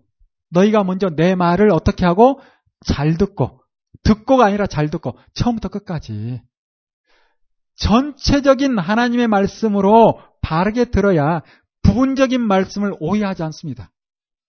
그런데 대부분 신앙생활 하는 분들이 제가 볼 땐 그래요. 제가 경험한 분들은 부분적인 말씀을 가지고 자기 입맛에 따라 적용을 하는 거예요. 이게 우상일 수 있습니다. 우리 그냥 쉽게 이야기하는 거 있잖아요. 100명이 모이면 100명의 하나님이 있다. 1000명이 모이면 1000명의 하나님이 있다. 누구나 다 하는 말이에요. 왜 이렇게 되는가? 자기 경험의 하나님. 또 성경 말씀 부분의 하나님. 그러나 전체를 바르게 본다면 그렇게 다양한 하나님으로 또 이상한 하나님으로 다가오지는 않을 거라. 그래서 칼빈이 그런 이야기 합니다. 우리 마음이 얼마나 타락했는지 잘못됐는지 꼭 우상 공장에 우상 공장 같다. 우상을 그렇게 만들어낸다는 거예요. 믿는다 하면서도. 그래서 될 수 있으면 내 생각을 내려놓고 하나님의 말씀을 먼저 확인하는 그런 작업이 필요합니다.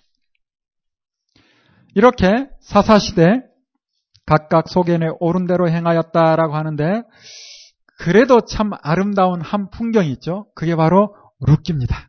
그래서 우리가 룻기를 볼 때 사사기와 연결해서 같이 보아도 크게 무리가 없을 것 같아요. 룻기는 4장으로 되어 있는 짧은 성경인데 참 잘아는 내용이고 보통 또 룻기는 한 번 읽으면 분량도 짧고 재미도 있고 하니까 그냥 한 번에 다 읽어서 내용을 잘 파악하고 있는 것이죠. 이스라엘 땅에 왕이 없으므로 각각 자기 소견에 옳은 대로 행했는데 역시 이스라엘 땅에 살고 있던 엘리멜렉이라는 사람도 자기 소견에 옳은 대로 행동을 했어요. 그게 바로 룻기입니다. 자, 1장 1절 볼까요? 사사들의 치리하른 때에 그 땅에 무슨 일이 있었다? 흉년이 들었대요. 그러면 말씀대로 살지 않는 이 시대에 하나님께서 가볍게 징계한 거죠. 이렇게 흉년이 든 하나님의 진노가 있을 때 하나님의 말씀으로 돌아가면 회복되는 건데 돌아가지 않고 도망가는 사람이 있어요. 그게 누구다? 엘리멜레. 그 가족이에요. 이때 유다 땅 베들레헴에 한 사람이 있는데 그 사람이 아내와 두 아들을 데리고 어디로? 모압 지방으로 도망갔다는 거예요. 그래서 아마 그렇게 생각했을 거라. 아유, 여기 흉년, 아, 살기도 힘든데, 우리 재산 좀 정리하면, 우리 네 식구, 저기 가서 뭐 장사를 하든지, 양을 치든지, 사는데 어려움이 없을 것이다. 그런 마음으로 갔던 것 같아요. 그래서 갔어. 갔는데 시간이 지나다 보니, 뭐 자식들 결혼을 시켜서, 오로바와 또, 룻, 며느리들로 두었어. 그런데 문제는 뭔가? 엘리멜렉이 죽고 말아요. 심지어 두 아들 말룡과 기론까지 죽고 맙니다. 이게 하나님의 징계인지 그건 일단 잘 모르겠지만 어찌됐든 어려움을 겪어요. 이런 어려운 가운데 하나님께서 그래도 이 가정을 사랑하사 복음 복음이 뭐예요? 기쁜 소식 기쁜 소식을 전해 줍니다. 그게 뭔가 우리가 살던 예전에 살던 어, 내가 살던 내 고향 땅 베들레헴에 풍년이 들었다는 거라. 그 땅에 흉년이 들어서 살기 어려서 이 땅에 도망쳐 나왔는데 이 땅에서 살기 역시 어려운데 그 땅이 회복됐다는 소식을 나오미가 들은 거예요. 하나님의 말씀이 싫다 해서 멀리 떠나서 고생을 하는데 그때 하나님께서 여러분에게 손을 내민다. 어떻게 해야 합니까? 당장 잡아야지. 당장 잡아야지. 부끄럽더라도 잡아야죠. 그런데 어떤 사람은 어 이분들은 참 대단해. 나 부끄러워서 하나님 손 못 잡어. 나 부끄러워서 이제 더 이상 교회 못 가. 이건 아니죠. 그렇다 할지라도 하나님께서 내밀면 그 손을 붙들고 자기 자신을 돌아보고 말씀대로 다시 서서 바른 삶을 살아가면 되는 거잖아요. 죽기 전까지는 기회가 있는 겁니다. 그나마 나오미가 그 손을 붙들었다는 게 얼마나 다행인지. 그런데 나오미가 또 괜찮은 분이죠. 내 혼자 가서 그래도 내 한 몸 살 수는 있겠는데 이 젊은 며느리들 그것도 자식들 다 내 자식들 다 죽고만 혼자 있는 이 며느리를 데려가는 게 부담이라. 그런데 너희들 갈 길 가라. 이렇게 말하면 며느리들이 아이고 알았어요 감사해요 thank you 갈게요 이럴 수 있나? 이게 또 안 되죠. 그래서 나오미가 돌아가게 하는데 아, 이 말이 참 멋져요. 제가 좀 의역을 해보면 그런 이야기입니다. 니들 보면 아들 생각나 나 못 견딜 것 같아. 그러니 그냥 너희들 갈 길 가. 제가 의역을 하면 딱 그거 같아. 나 자식들 생각나서 너희들 보고 있으면 못 살겠어. 그러니 나 고향 갈 테니까 너희들 가. 하, 멋진 시어머니죠? 여러분, 이런 시어머니 되세요? 얼마나 멋져요? 이 멋진 마음을 알고 오르마는 바로 울고 돌아갑니다. 그런데 나오미는 쭈삣거리다가 가지도 못하고 함께 가기도 그렇고 아, 웃자고 하는 이야기니까 오해 없으시길. 일단 나오미가 나, 어, 루시 남았어, 루시. 막 이름이 헷갈리고. 루시 남았어요. 그런데 남아 있는 며느리 루시, 시어머니 나오미에게 아유, 생각나도 같이 사는 게 좋죠. 뭐 이렇게 이야기하다 보면 말이 길어지죠. 그래서 단방에 끝내는 좋은 말을 합니다. 어떻게 하는가? 맹세를 해버려요. 하나님 앞에 맹세를 해버리니 나오미가 어찌할 수 없도록 시어머니가 어찌할 수 없도록 나는 어머니의 하나님과 함께 하겠다. 어머니와 함께 하겠다고 맹세를 해버려요. 야 얼마나 멋진 며느리입니까? 이런 며느리 되시길 바랍니다. 각자 위치에 따라 돼야지 이미 참 멋지지 않습니까? 그래서 돌아오는 거예요. 돌아오니 회복. 더 이상 할 말이 없습니다. 끝. 이게 룻기죠. 읽어보면 잘 알 수 있는 이야기. 뒤에 이제 보아스 이야기 나오고 보아스 집에 사실은 씨바지처럼 나오미를 밀어넣었지만 보아스는 씨바지 이게 아니라 너희의 기업을 이어주겠다. 이런 멋진 사람을 만나게 돼서 결국 나오미의 가족, 가정, 그 가족도 가게도 살아나는 것이고 보아스의 가문도 살아나고 더 놀라운 사실은 무엇인가? 이 가문을 통해서 누가 오십니까? 예수님이 오시죠. 그리고 이 가문을 통해서 다윗이 태어나는 것이고 이게 바로 루키의 이야기입니다. 그러니까 루키까지 봤고 이제는 어, 사무엘상, 사무엘하, 사무엘서 역사서를 계속 볼 겁니다. 사무엘상하서는 설명하지 않아도 될 만큼 잘 아는 내용이고 아주 쉽고 단순한 기록으로 나오고 있죠. 또 인물과 사건 중심으로 명확하게 나오다 보니 누구나 어, 잘 아는 내용이 어, 사무엘상, 사무엘하의 내용입니다. 사무엘상서의 큰 틀에서 정리를 해보면 1장부터 8장까지 사무엘 가정 이야기가 나오는데 그 사무엘 가정 이야기 속에 엘리 가정이 끼어 나오는 거죠. 이게 이제 3장, 4장 나오는 것이고 사무엘서를 보면서 가장 집중해서 봐야 될 부분이 8장이 아닌가라고 생각합니다. 왜냐하면 하나님께서 왕의 자리에서 쫓겨나듯 물러나는 그러한 장면이 8장에 나옵니다. 그래서 그 이전까지 가나안 땅에 들어오는 그때까지 하나님께서 통치하는 신정 통치 기간이었다면 드디어 이제 8장 이후에는 이스라엘 땅이 왕이 통치하는 왕정 통치 시대로 바뀌게 되는 거죠. 여러분 머릿속에 지도가 있을 거라 생각합니다. 하나님께서는 이스라엘 민족을 통해서 놀라운 일을 행하고자 하셨던 거죠. 이미 언제부터? 창세 전부터 조금 더 구체적으로 아브라함 때 계획을 세우시고 그의 후손을 통하여서 이스라엘 민족을 세우시고 이스라엘 민족을 통해서 세계 열방을 구원하려는 놀라운 계획을 세우고 계셨던 거예요. 그래서 아브라함에게 미리 약속하셨죠. 그리고 나라를 세울 수 있는 그 토양을 만들었습니다. 400년 이상 이집 땅에 있으면서 나라의 기본이 될 수 있는 국민, 대략 한 200만 되는 그 인구로 불어나게 하셨고, 그리고 이제 나라가 세워지려면 땅이 있어야죠, 땅. 그 땅은 가나안 땅. 그곳에 준비하셨고, 그리고 이 나라를 하나로 묶을 수 있는 법이 필요합니다. 그 법을 신의 산에서 제정을 했어요. 그런데 하나님께서 일방적으로 법을 줘서 이거 반드시 지켜야 돼. 이스라엘은 내가 왕이니까 내 말대로 해야 돼. 그렇지 않죠? 협의하에 충분히 동의를 받아내서 그들이 하겠습니다라고 피로 약속을 하고 가나안 땅으로 들어가는 거예요. 그래서 주권은 누구에게 있는가? 하나님께 있는 거죠. 하나님이 왕이세요. 결국 하나님께서 이스라엘 땅의 주인으로 왕으로서 주권은 하나님께 있는 것이고 그들을 법이라는 그 법, 법으로 묶은 다음에 가나안 땅으로 들어가게 하십니다. 그리고 가나안 땅에서 살면서 굳이 열방으로 나가서 전도할 필요 없이 하나님의 말씀 따라 살면 복이 임하고 복이 임하는 그 땅을 지나가는 사람들이 그들의 삶의 모습을 보고 자연스럽게 하나님을 인식하게끔 만들고 싶었던 거예요. 결국 전도도 어찌 보면 강제적이지 않고 생각하고 스스로 결단하게끔 만드시는 그러한 전도법을 처음에 쓰시는 거죠.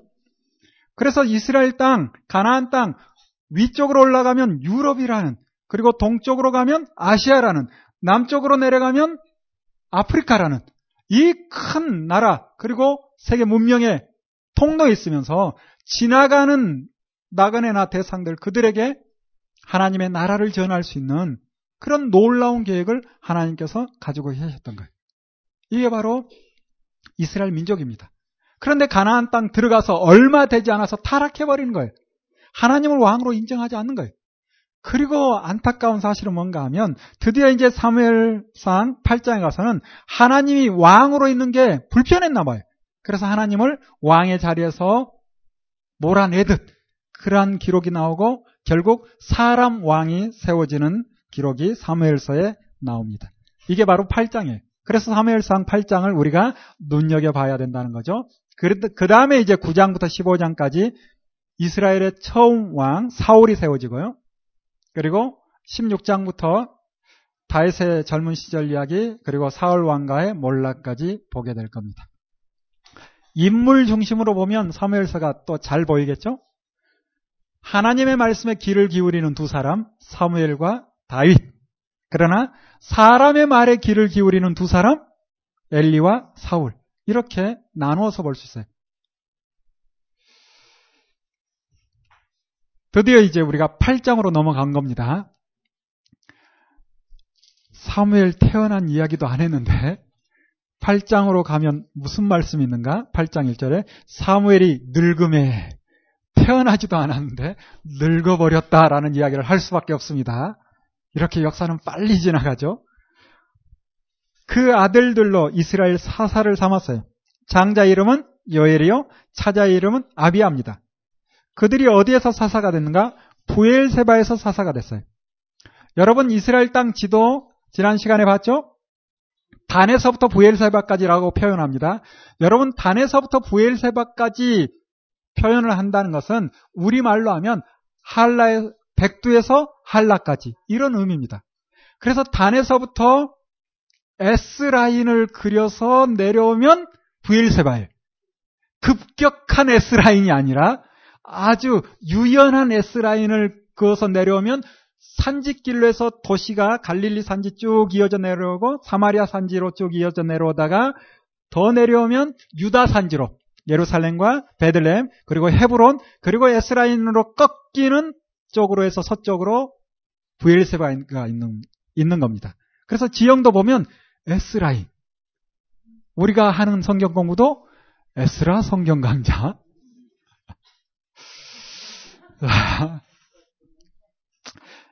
이렇게 부엘세바에서 사사가 됐는데 문제는 3절이죠. 그 아들들이 그 아비의 행위를 따르지 않냐고 이익을 따라서 뇌물을 취하고 판결을 굽게 해버렸어요. 이게 이제 문제가 돼서 하나님께서 왕의 자리에서 쫓겨나는 이 일이 있자 4절에 뭐라고 이러는가? 이스라엘 모든 장로가 모여 라마에 있는 사무엘에게 나왔답니다. 그러면서 하는 말이 뭡니까?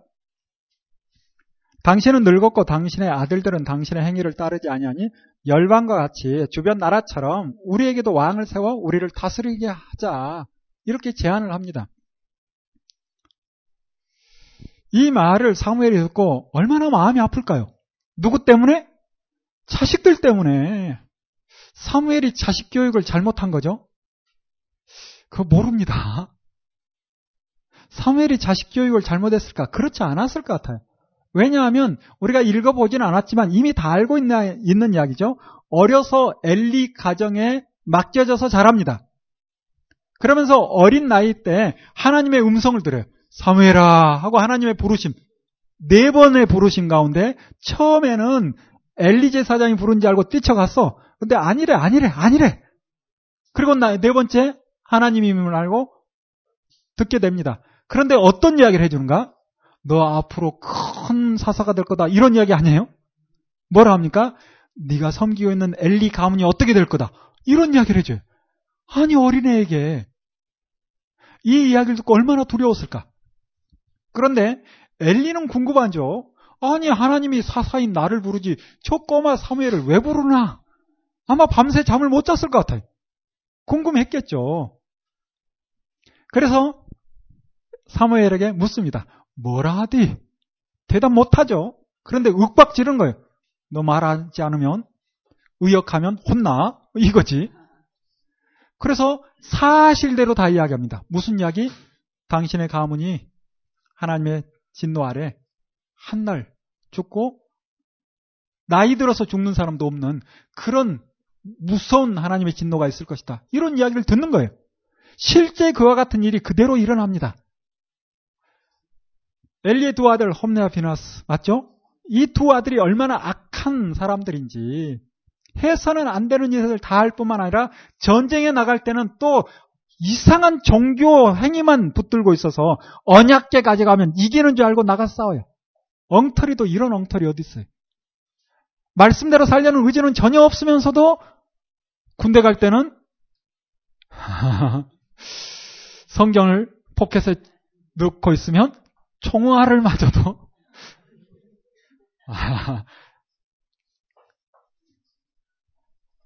그렇게 잘못된 종교심을 따라 언약계 가져가서 싸웠는데 빼앗겨버리고 죽고 마는 거죠. 그리고 이 소식을 들은 엘리는 꼬꾸라져서 죽고 맙니다. 이걸 누가 보는 거예요? 사무엘이 본 거죠. 그러면서 사무엘은 어려서부터 어떤 생각을 했을까? 자식 교육 잘못하면 폐가 망신한다. 이런 생각을 안 했겠습니까? 그러니 아들들을 어떻게 교육을 했을까? 철저하게 교육했겠죠. 어찌 보면 너무 세게 교육해서 문제가 되지 않았을까라는 아닐 수 있는데 그런 생각도 조금 들긴 합니다. 우리가 나중에 사무엘의 은퇴할 때의 연설, 설교를 보면 그가 얼마나 깨끗한 사람이었는지 내가 너희들에게 토색한 거 있으면 갚아줄 테니까 다 말해봐. 내가 부당하게 받은 거 있어? 아무도 답하지 못하죠. 부당하게 받은 거 있어? 이말 속에는 받을 것도 안 받았다는 이야기죠. 그 정도 했기 때문에. 그래서 당연히 일한 만큼 받아야 되는 게 이게 질서입니다. 그 정도 하나님은 괜찮아요. 일하는 소에게 망을 씌우지 마라. 바울이 그와 같은 이야기를 하면서 사도들이 다니면서 복음을 전하면서 삭슬 받는 거 필요해 생활비로 사용하는 거 괜찮다라고 이야기해요. 그러나 바울은 나는 나는 하나님 앞에 부끄러운 사람이라 그것마저 손 내밀지 않는다. 그런 표현을 하는 겁니다. 어찌됐든 사무엘이 일하고 뭔가 받는 거, 그리고 가정을 세워가는 거 괜찮을 것 같은데 그 정도도 안 했을 것 같아. 그러니 살림을 하는 사모님이 얼마나 힘들었을까?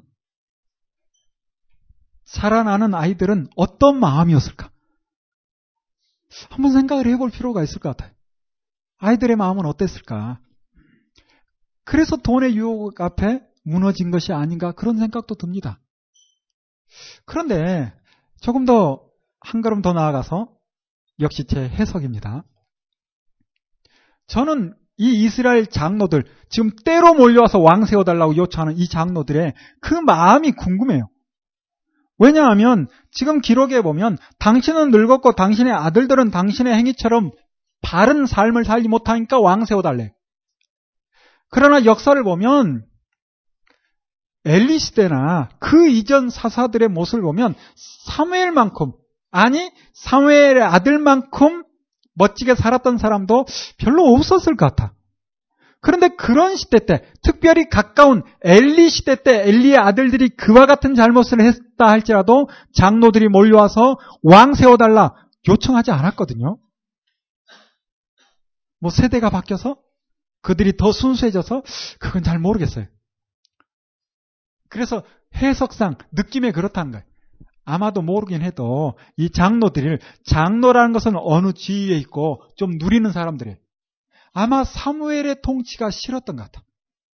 사무엘이 워낙 깨끗하게 통치를 하니까 장로로서의 지위와 그 권력과 부를 누리는데 부담됐은 것 같아. 그런데 자식들도 보니 별반 다르지 않아. 아휴, 저 자식들이 대를 이어서 사사가 되면 우리 살 일이 이게 너무 어렵겠다. 그런 생각을 하지 않았을까라는 조심스러운. 그래서 제가 그런 생각 가운데 과한 생각까지 합니다. 이 뇌물 주는 것도 함정 아니야? 일부러 줘놓고 뒷값 찍어서 전송해서 딱 걸렸다 하고 사무엘에게 몰려오지 않았는가? 뭐 이런 생각도 들기도 합니다. 여러분 괜히 그런 생각이 매일 필요는 없어요. 제가 그런 생각이 좀 든다 이거지. 아니 생각해보면 뇌물이란 건 이거 들통 날 수가 없어요. 아, 안 받아봤구나. 뒤로 돈 받는 거 이거 드러나는 게 아니거든요, 실은 잘. 그런데 어떻게 이렇게 빨리 알고 때로 몰려왔는지. 뭐 계속 드러날 만큼 받았을까? 그러지 않았을 것 같기도 한데. 아무튼, 자, 하나님의 판단을 봅시다. 하나님께서 이 사건에 대해서 어떻게 이야기를 하는가? 사무엘이 백성들이 요구하니 자기가 결정할 수 없어서 하나님께 기도하러 갑니다. 그 마음이 얼마나 무거웠을까? 그래서 하나님께 기도합니다. 하나님, 장로들이 왕을 세워달랍니다. 나 때문에, 우리 자식 때문에. 그런 이야기 했겠죠. 죄송합니다. 그때 하나님이 뭐라 합니까? 백성이 너에게 한 말을 다 들어줘라. 그들이 너를 버림이 아니요 누구를 버려? 나를 버려 자기들의 왕이 되지 못하게 하는 것이다. 하나님께서는 장로들의 마음을 다 꿰뚫고 있는 거예요. 그들이 사무엘 자식들의 어떤 행위 때문에 문제 삼는 것이 아니라 누가 왕으로 있는 것이 싫다? 하나님이 왕으로 있는 것이 싫다는 거예요. 왜 그 이전에 하나님의 왕으로 있는 거 생각도 않고 살다가 이 시대에 와서 하나님이 왕으로 있는 게 싫을까? 누구 때문에? 사무엘 때문에. 사무엘이 워낙 멋지게 정치하니까. 여러분, 우리가 신의 산 언약 보았죠? 신의 산 언약을 지켜 산다 할 때 부자가 부담스러울까요? 가난한 사람이 부담스러울까요? 신의 산 언약을 그대로 지켜 산다 하면 부자가 부담스러워요? 가난한 사람이 부담스러워요? 부자가 부담스럽죠. 그래서 부자 아니에요? 부담스러운 자. 아니, 여러분 부자 아닙니까? 부자는 부담스러운 자예요. 하나님의 말씀을 알면. 왜? 약한 자를 돌봐야 되거든요. 누구인가 돈을 빌려주고 이자 받지 말래요. 그러면 뭔가 전당을 잡아야 되는데 그렇다 할지라도 네가 가서 뭔가 잡지 말고 주는 거 잡으래. 고대사에 잡을 수 있는 만한 게 뭔가 맷돌은 잡으면 절대 안 된다. 그러면 옷이라 옷. 이게 이제 잘 때 이불도 되는 거니까. 살림살이 뭐 뻔하잖아요. 그래서 겉옷을 가져옵니다. 가져오면 이제 해가 뉘엿뉘엿 질 때 어떻게 해요? 갖다 주래. 아침에면 가서 가져오고 해질 때 갖다 주고 이렇게 하래. 결국 무슨 말입니까? 그냥 빌려줘. 그냥 줘. 그리고 언제 받아? 형편 될 때 받아. 이게 이스라엘 민족 공동체가 살아가는 방법입니다. 누가 부담되는 거예요? 부자가 부담되는 거죠. 그래서 누가 좋아요? 가난한 사람이 좋은 거죠. 그래서 여러분 가난한 사람 될래요? 그러지 마세요. 그냥 부자 돼서 돈 주세요. 이게 더 좋은 거 아니에요? 성경은 그 이야기를 하는 겁니다. 가난한 사람이 되라는 이야기가 아니에요. 힘이 있다면, 가지고 있다면, 가지고 있는 것을 나누라라고 이야기합니다. 그런데 가나안 땅에 들어가서 욕심이 생기고 많이 취하다 보니 나눠줄 마음이 생깁니까? 안 생기는 거예요. 가난한 사람은 끊임없이 좀 달라라고 하겠죠. 이 마음이 안 생기고 끊임없이 욕심 부리는데 사무엘이 사사가 돼서 하나님 말씀대로 적용하겠죠. 이자 받는 사람들에게 아니 세상에 언제까지 이자 놀이 할 거야. 그거 그냥 줘. 그러면 싫을까요? 좋을까요? 싫겠지. 싫겠지. 여러분 이 말씀을 이 시대에 지혜롭게 적용해야지. 돈 빌려놓고 너 예수 믿는 사람이잖아. 이자 안 받아도 돼. 그러면 안 됩니다. 우리는 이스라엘 문화권에 사는 게 아니고 그리고 각각 내 좋을 대로 적용하지 맙시다. 그냥 가난해서 돈을 빌리면 정상적인 이자 주세요. 줘야 합니다, 또. 힘없는 사람은 무조건 줘야 돼요. 힘이 있어서 누군가 빌려준다. 그러면 어떤 마음으로? 그냥 준다라는 마음으로. 그 마음이 안 되면 꼭 받아야 되겠다. 그 마음이라면 성경에 보증 쓰지 말고 뭐 그런 말로 빠져나가지 말고 그냥 내가 믿음이 부족해서 내가 사람이 못 돼서 내가 그 마음이 허락이 안 된다. 이런 식으로 이야기하는 게 지혜로운 거죠. 그래서 각각의 자리에서 지혜롭게 행해야 돼, 지혜롭게. 사사의 이 사무엘의 아름다운 통치가 우리가 볼 때는 좋지만 우리가 만약에 그 현장에 있고 내가 많이 가진 자라면 사무엘 통치가 좋을까요, 싫을까요? 부담스러운 거예요, 부담스러운. 그래서 왕을 세우겠다는 거죠. 왕을 세우면 누가 왕이 될까요? 우리 중에 왕이 되겠지. 그리고 대본의 왕은 누가, 누가 세우는가? 권력자가 세우는 겁니다. 지금 이 시대 왕은 누구예요? 대통령이 왕인가요? 모르겠어요. 그럴 수도 있어요. 결국 누가 세웁니까? 아, 국민이 세우는 것 같지만, 언론과 힘 있는 사람이 세우는 거예요. 아, 정치 이야기 될 수면 안 하고 싶은 마음도 있는데, 지나간 이야기는 좀 해도 되겠죠? 예전에 노아의 후손인 노모 목사 어, 대통령이 있었어요. 뭐 이런저런 문제도 있었지만 그래도 큰 틀에서 보면 좀 서민 중심의 정책을 펴지 않았나요? 누가 싫어합니까? 힘 있는 사람들이 싫어하는 거죠. 힘 있는 사람들이. 뭐 정치색을 떠나서 그가 신앙이 있고 없고 이것 떠나서 그냥 정치 이야기 신앙인이 믿음의 사람이 말씀을 근거로 이 시대를 볼 수 있는 눈이 있어야 합니다. 왜 교회에서 정치 이야기 하는가? 예, 성경은 정치 이야기입니다. 아니에요? 교회에서 정치 이야기를 해야지. 그런데 입맛에 맞게 누구 찍어라 뭐 이건 어리석은 것이죠. 바른 것이 무엇인지 성경을 통해서 바른 방향으로 가는 것이 무엇인지를 이야기를 해줘야 돼요. 그리고 스스로 결정할 수 있게 해줘야 되겠죠? 예전에 한 대통령이 그렇게 정치를 했을 때 제가 볼 때는 정말 서민적이고 성경과 성경을 모르는 사람 같은데 그래도 다른 정치인 그동안 봐왔던 정치인보다는 성경적이더라. 내가 볼 때 구약적이라. 그런데 힘 있는 사람들은 좀 싫어하는 것 같더라고요. 여러분 다 아는 이야기 아닙니까? 얼마나 싫어했어요. 그리고 새로운 대통령을 뽑는데 아 구호가 보니까 여러분들은 관심 없겠지만 저는 관심이 좀 있어서 이런 거라. 잘 살게 해주기는 게 문제지 도덕적으로 조금 흠 있는 게 무슨 문제인가? 이런 구호가 나오는 거예요. 성경적인가? 이게 과연 하나님이 바라시는 것인가? 저는 고민이 참 많았습니다.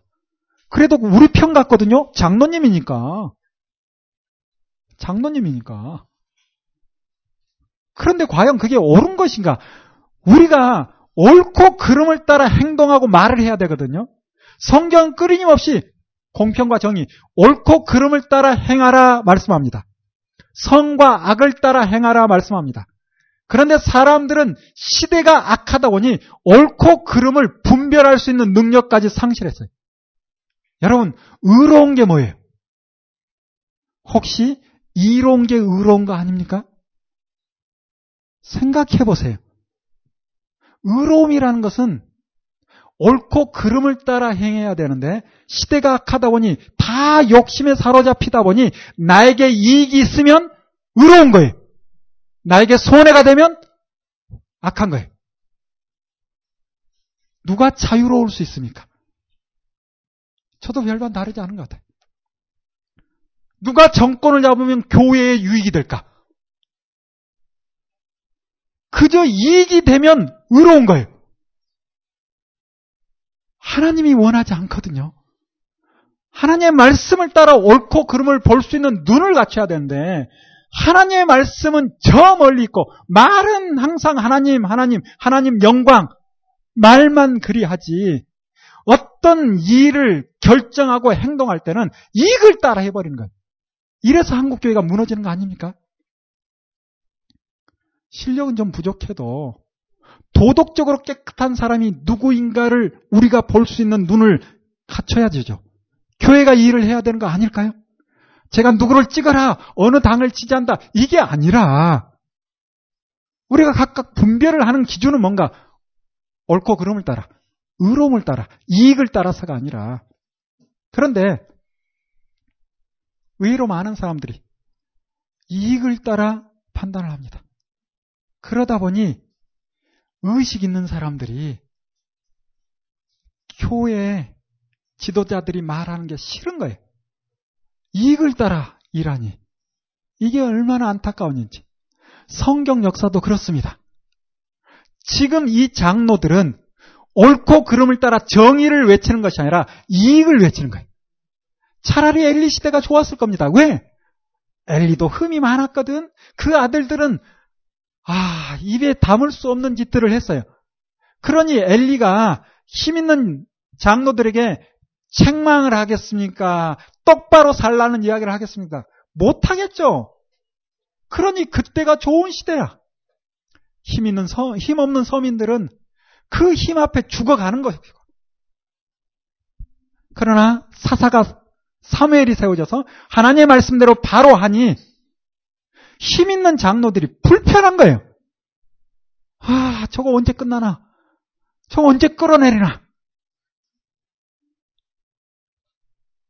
결국 그 아들도 별반 다르지 않게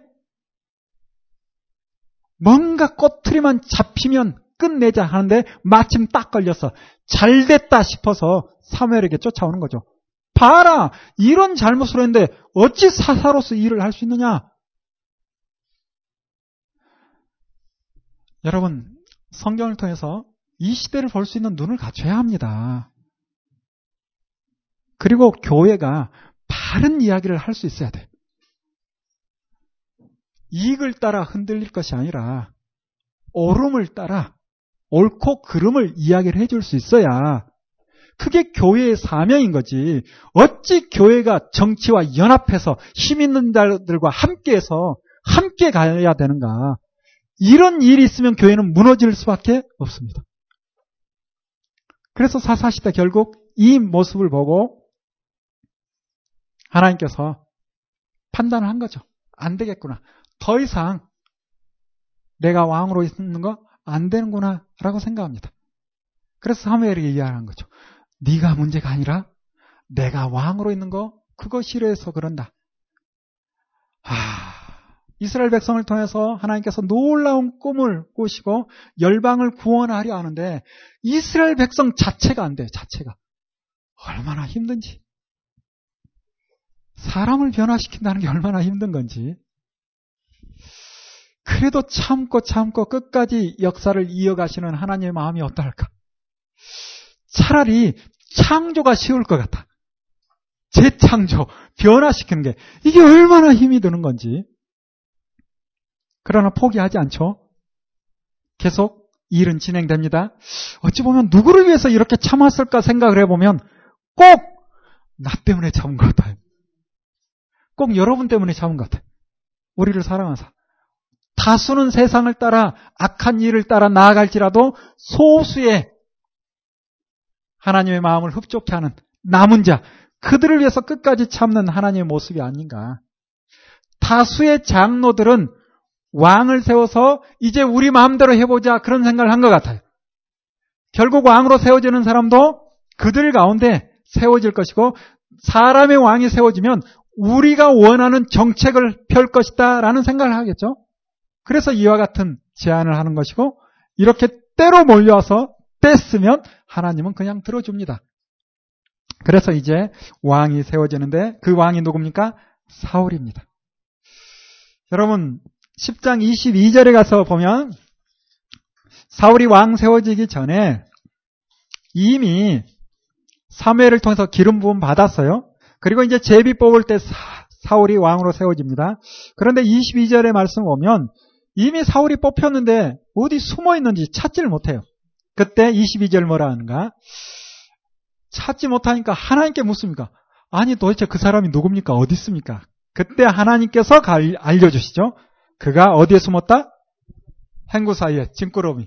많은 사람들이 혹시 내가 왕 되지 않을까 그런 마음으로 온 사람도 있겠죠.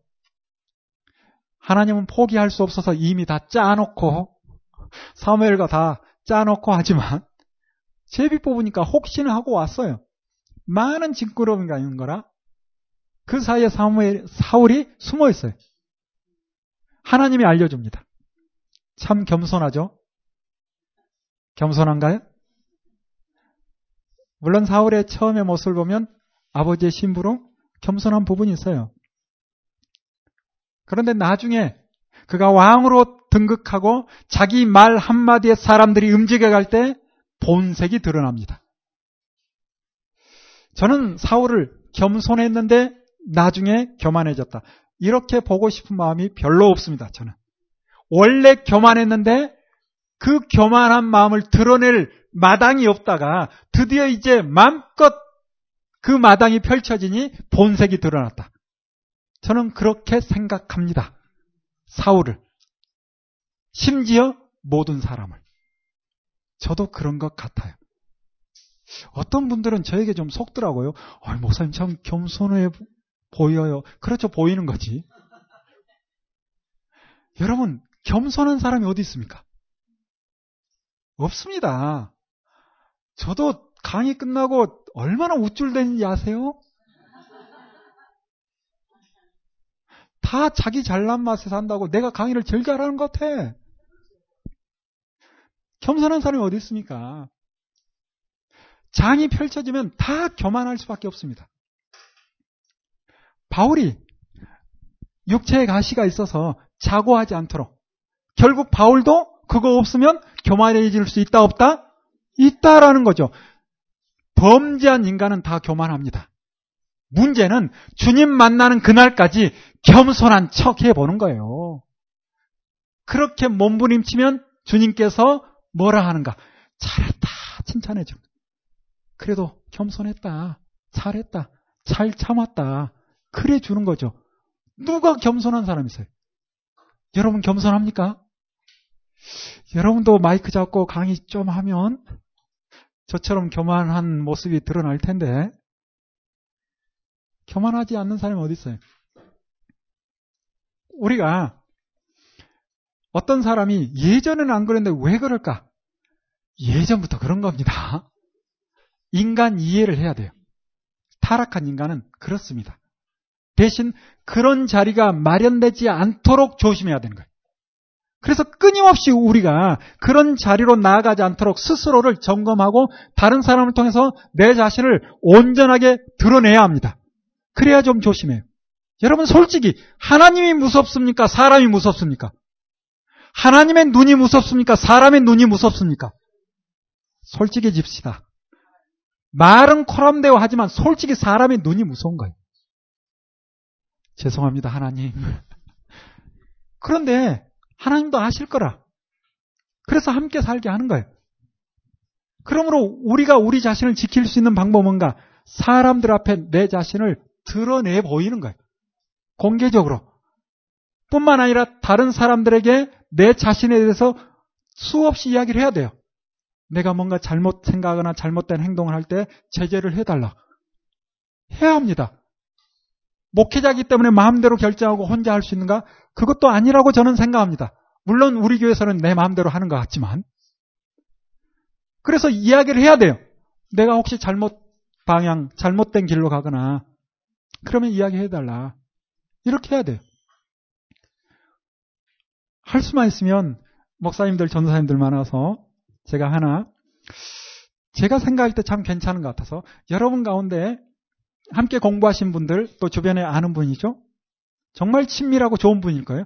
그분들과 모든 이야기를 다 나눌 수 있으면 참 좋을 것 같아요. 그래서 서로 점검할 수 있도록. 저는 그런 친구가 있습니다. 얼마나 감사한지. 아니, 아니다. 저는 그렇게 생각한 거예요. 결국 장이 마련되니까 교만한 그 모습이 다 드러나는 것이고 이런 일 가운데 13장에 그 악한 행동이 드러나죠. 해서는 안 되는 일을 자기가 하고 맙니다. 사무엘이 올 때까지 기다리지를 못하는 거예요. 그리고 이제 15장에 가서는 하나님께서 한 번 더 기회를 주시는 것 같아요. 사울에게. 그러면서 뭐라 하는가? 아말렉을 칠 때 다 진멸하라 라고 이야기합니다. 여러분, 이 말씀을 보면 아말렉이 어떠한 죄가 있었기 때문에 하나님께서 이렇게 하실까? 기록에 자세히 나오진 않지만 충분히 죽을 만한 짓을 했기 때문에 이렇게 말씀하시는 거지 근거가 없다고 해서 아니 어떻게 하나님께서 이렇게 하실 수 있는가? 그렇지 않을 거라 봅니다. 이미 출애굽해서 길을 따라 가나안 땅으로 들어올 때도 방해를 했었던 것이고 이 민족이 살아서 나중에 에스더서를 보면 유대인들을 다 죽이려 했던 누구? 하만. 이 사람이 바로 이 아말렉 후손입니다. 그래서 이 아말렉은 그 당시 죄로 인하여서 죽을 수밖에 없었는데 문제는 사울이 말을 듣지 않아요. 그러면서 핑계를 냅니다. 무슨 핑계를? 사람들이 그리고 하나님을 위해서 뭐 이런 핑계를 내는 거예요. 이런 핑계 가운데 우리가 잘 아는 말씀이 22절에 나오죠. 자, 15장 22절 같이 한번 읽어볼까요? 시작. 사무엘이 가로되 여호와께서 번제와 다른 제사를 그 목소리 순종한 것을 좋아하신 같이 좋아하시겠나이까? 순종이 제사보다 낫고 듣는 것이 수양의 기름보다 나으니라. 아멘.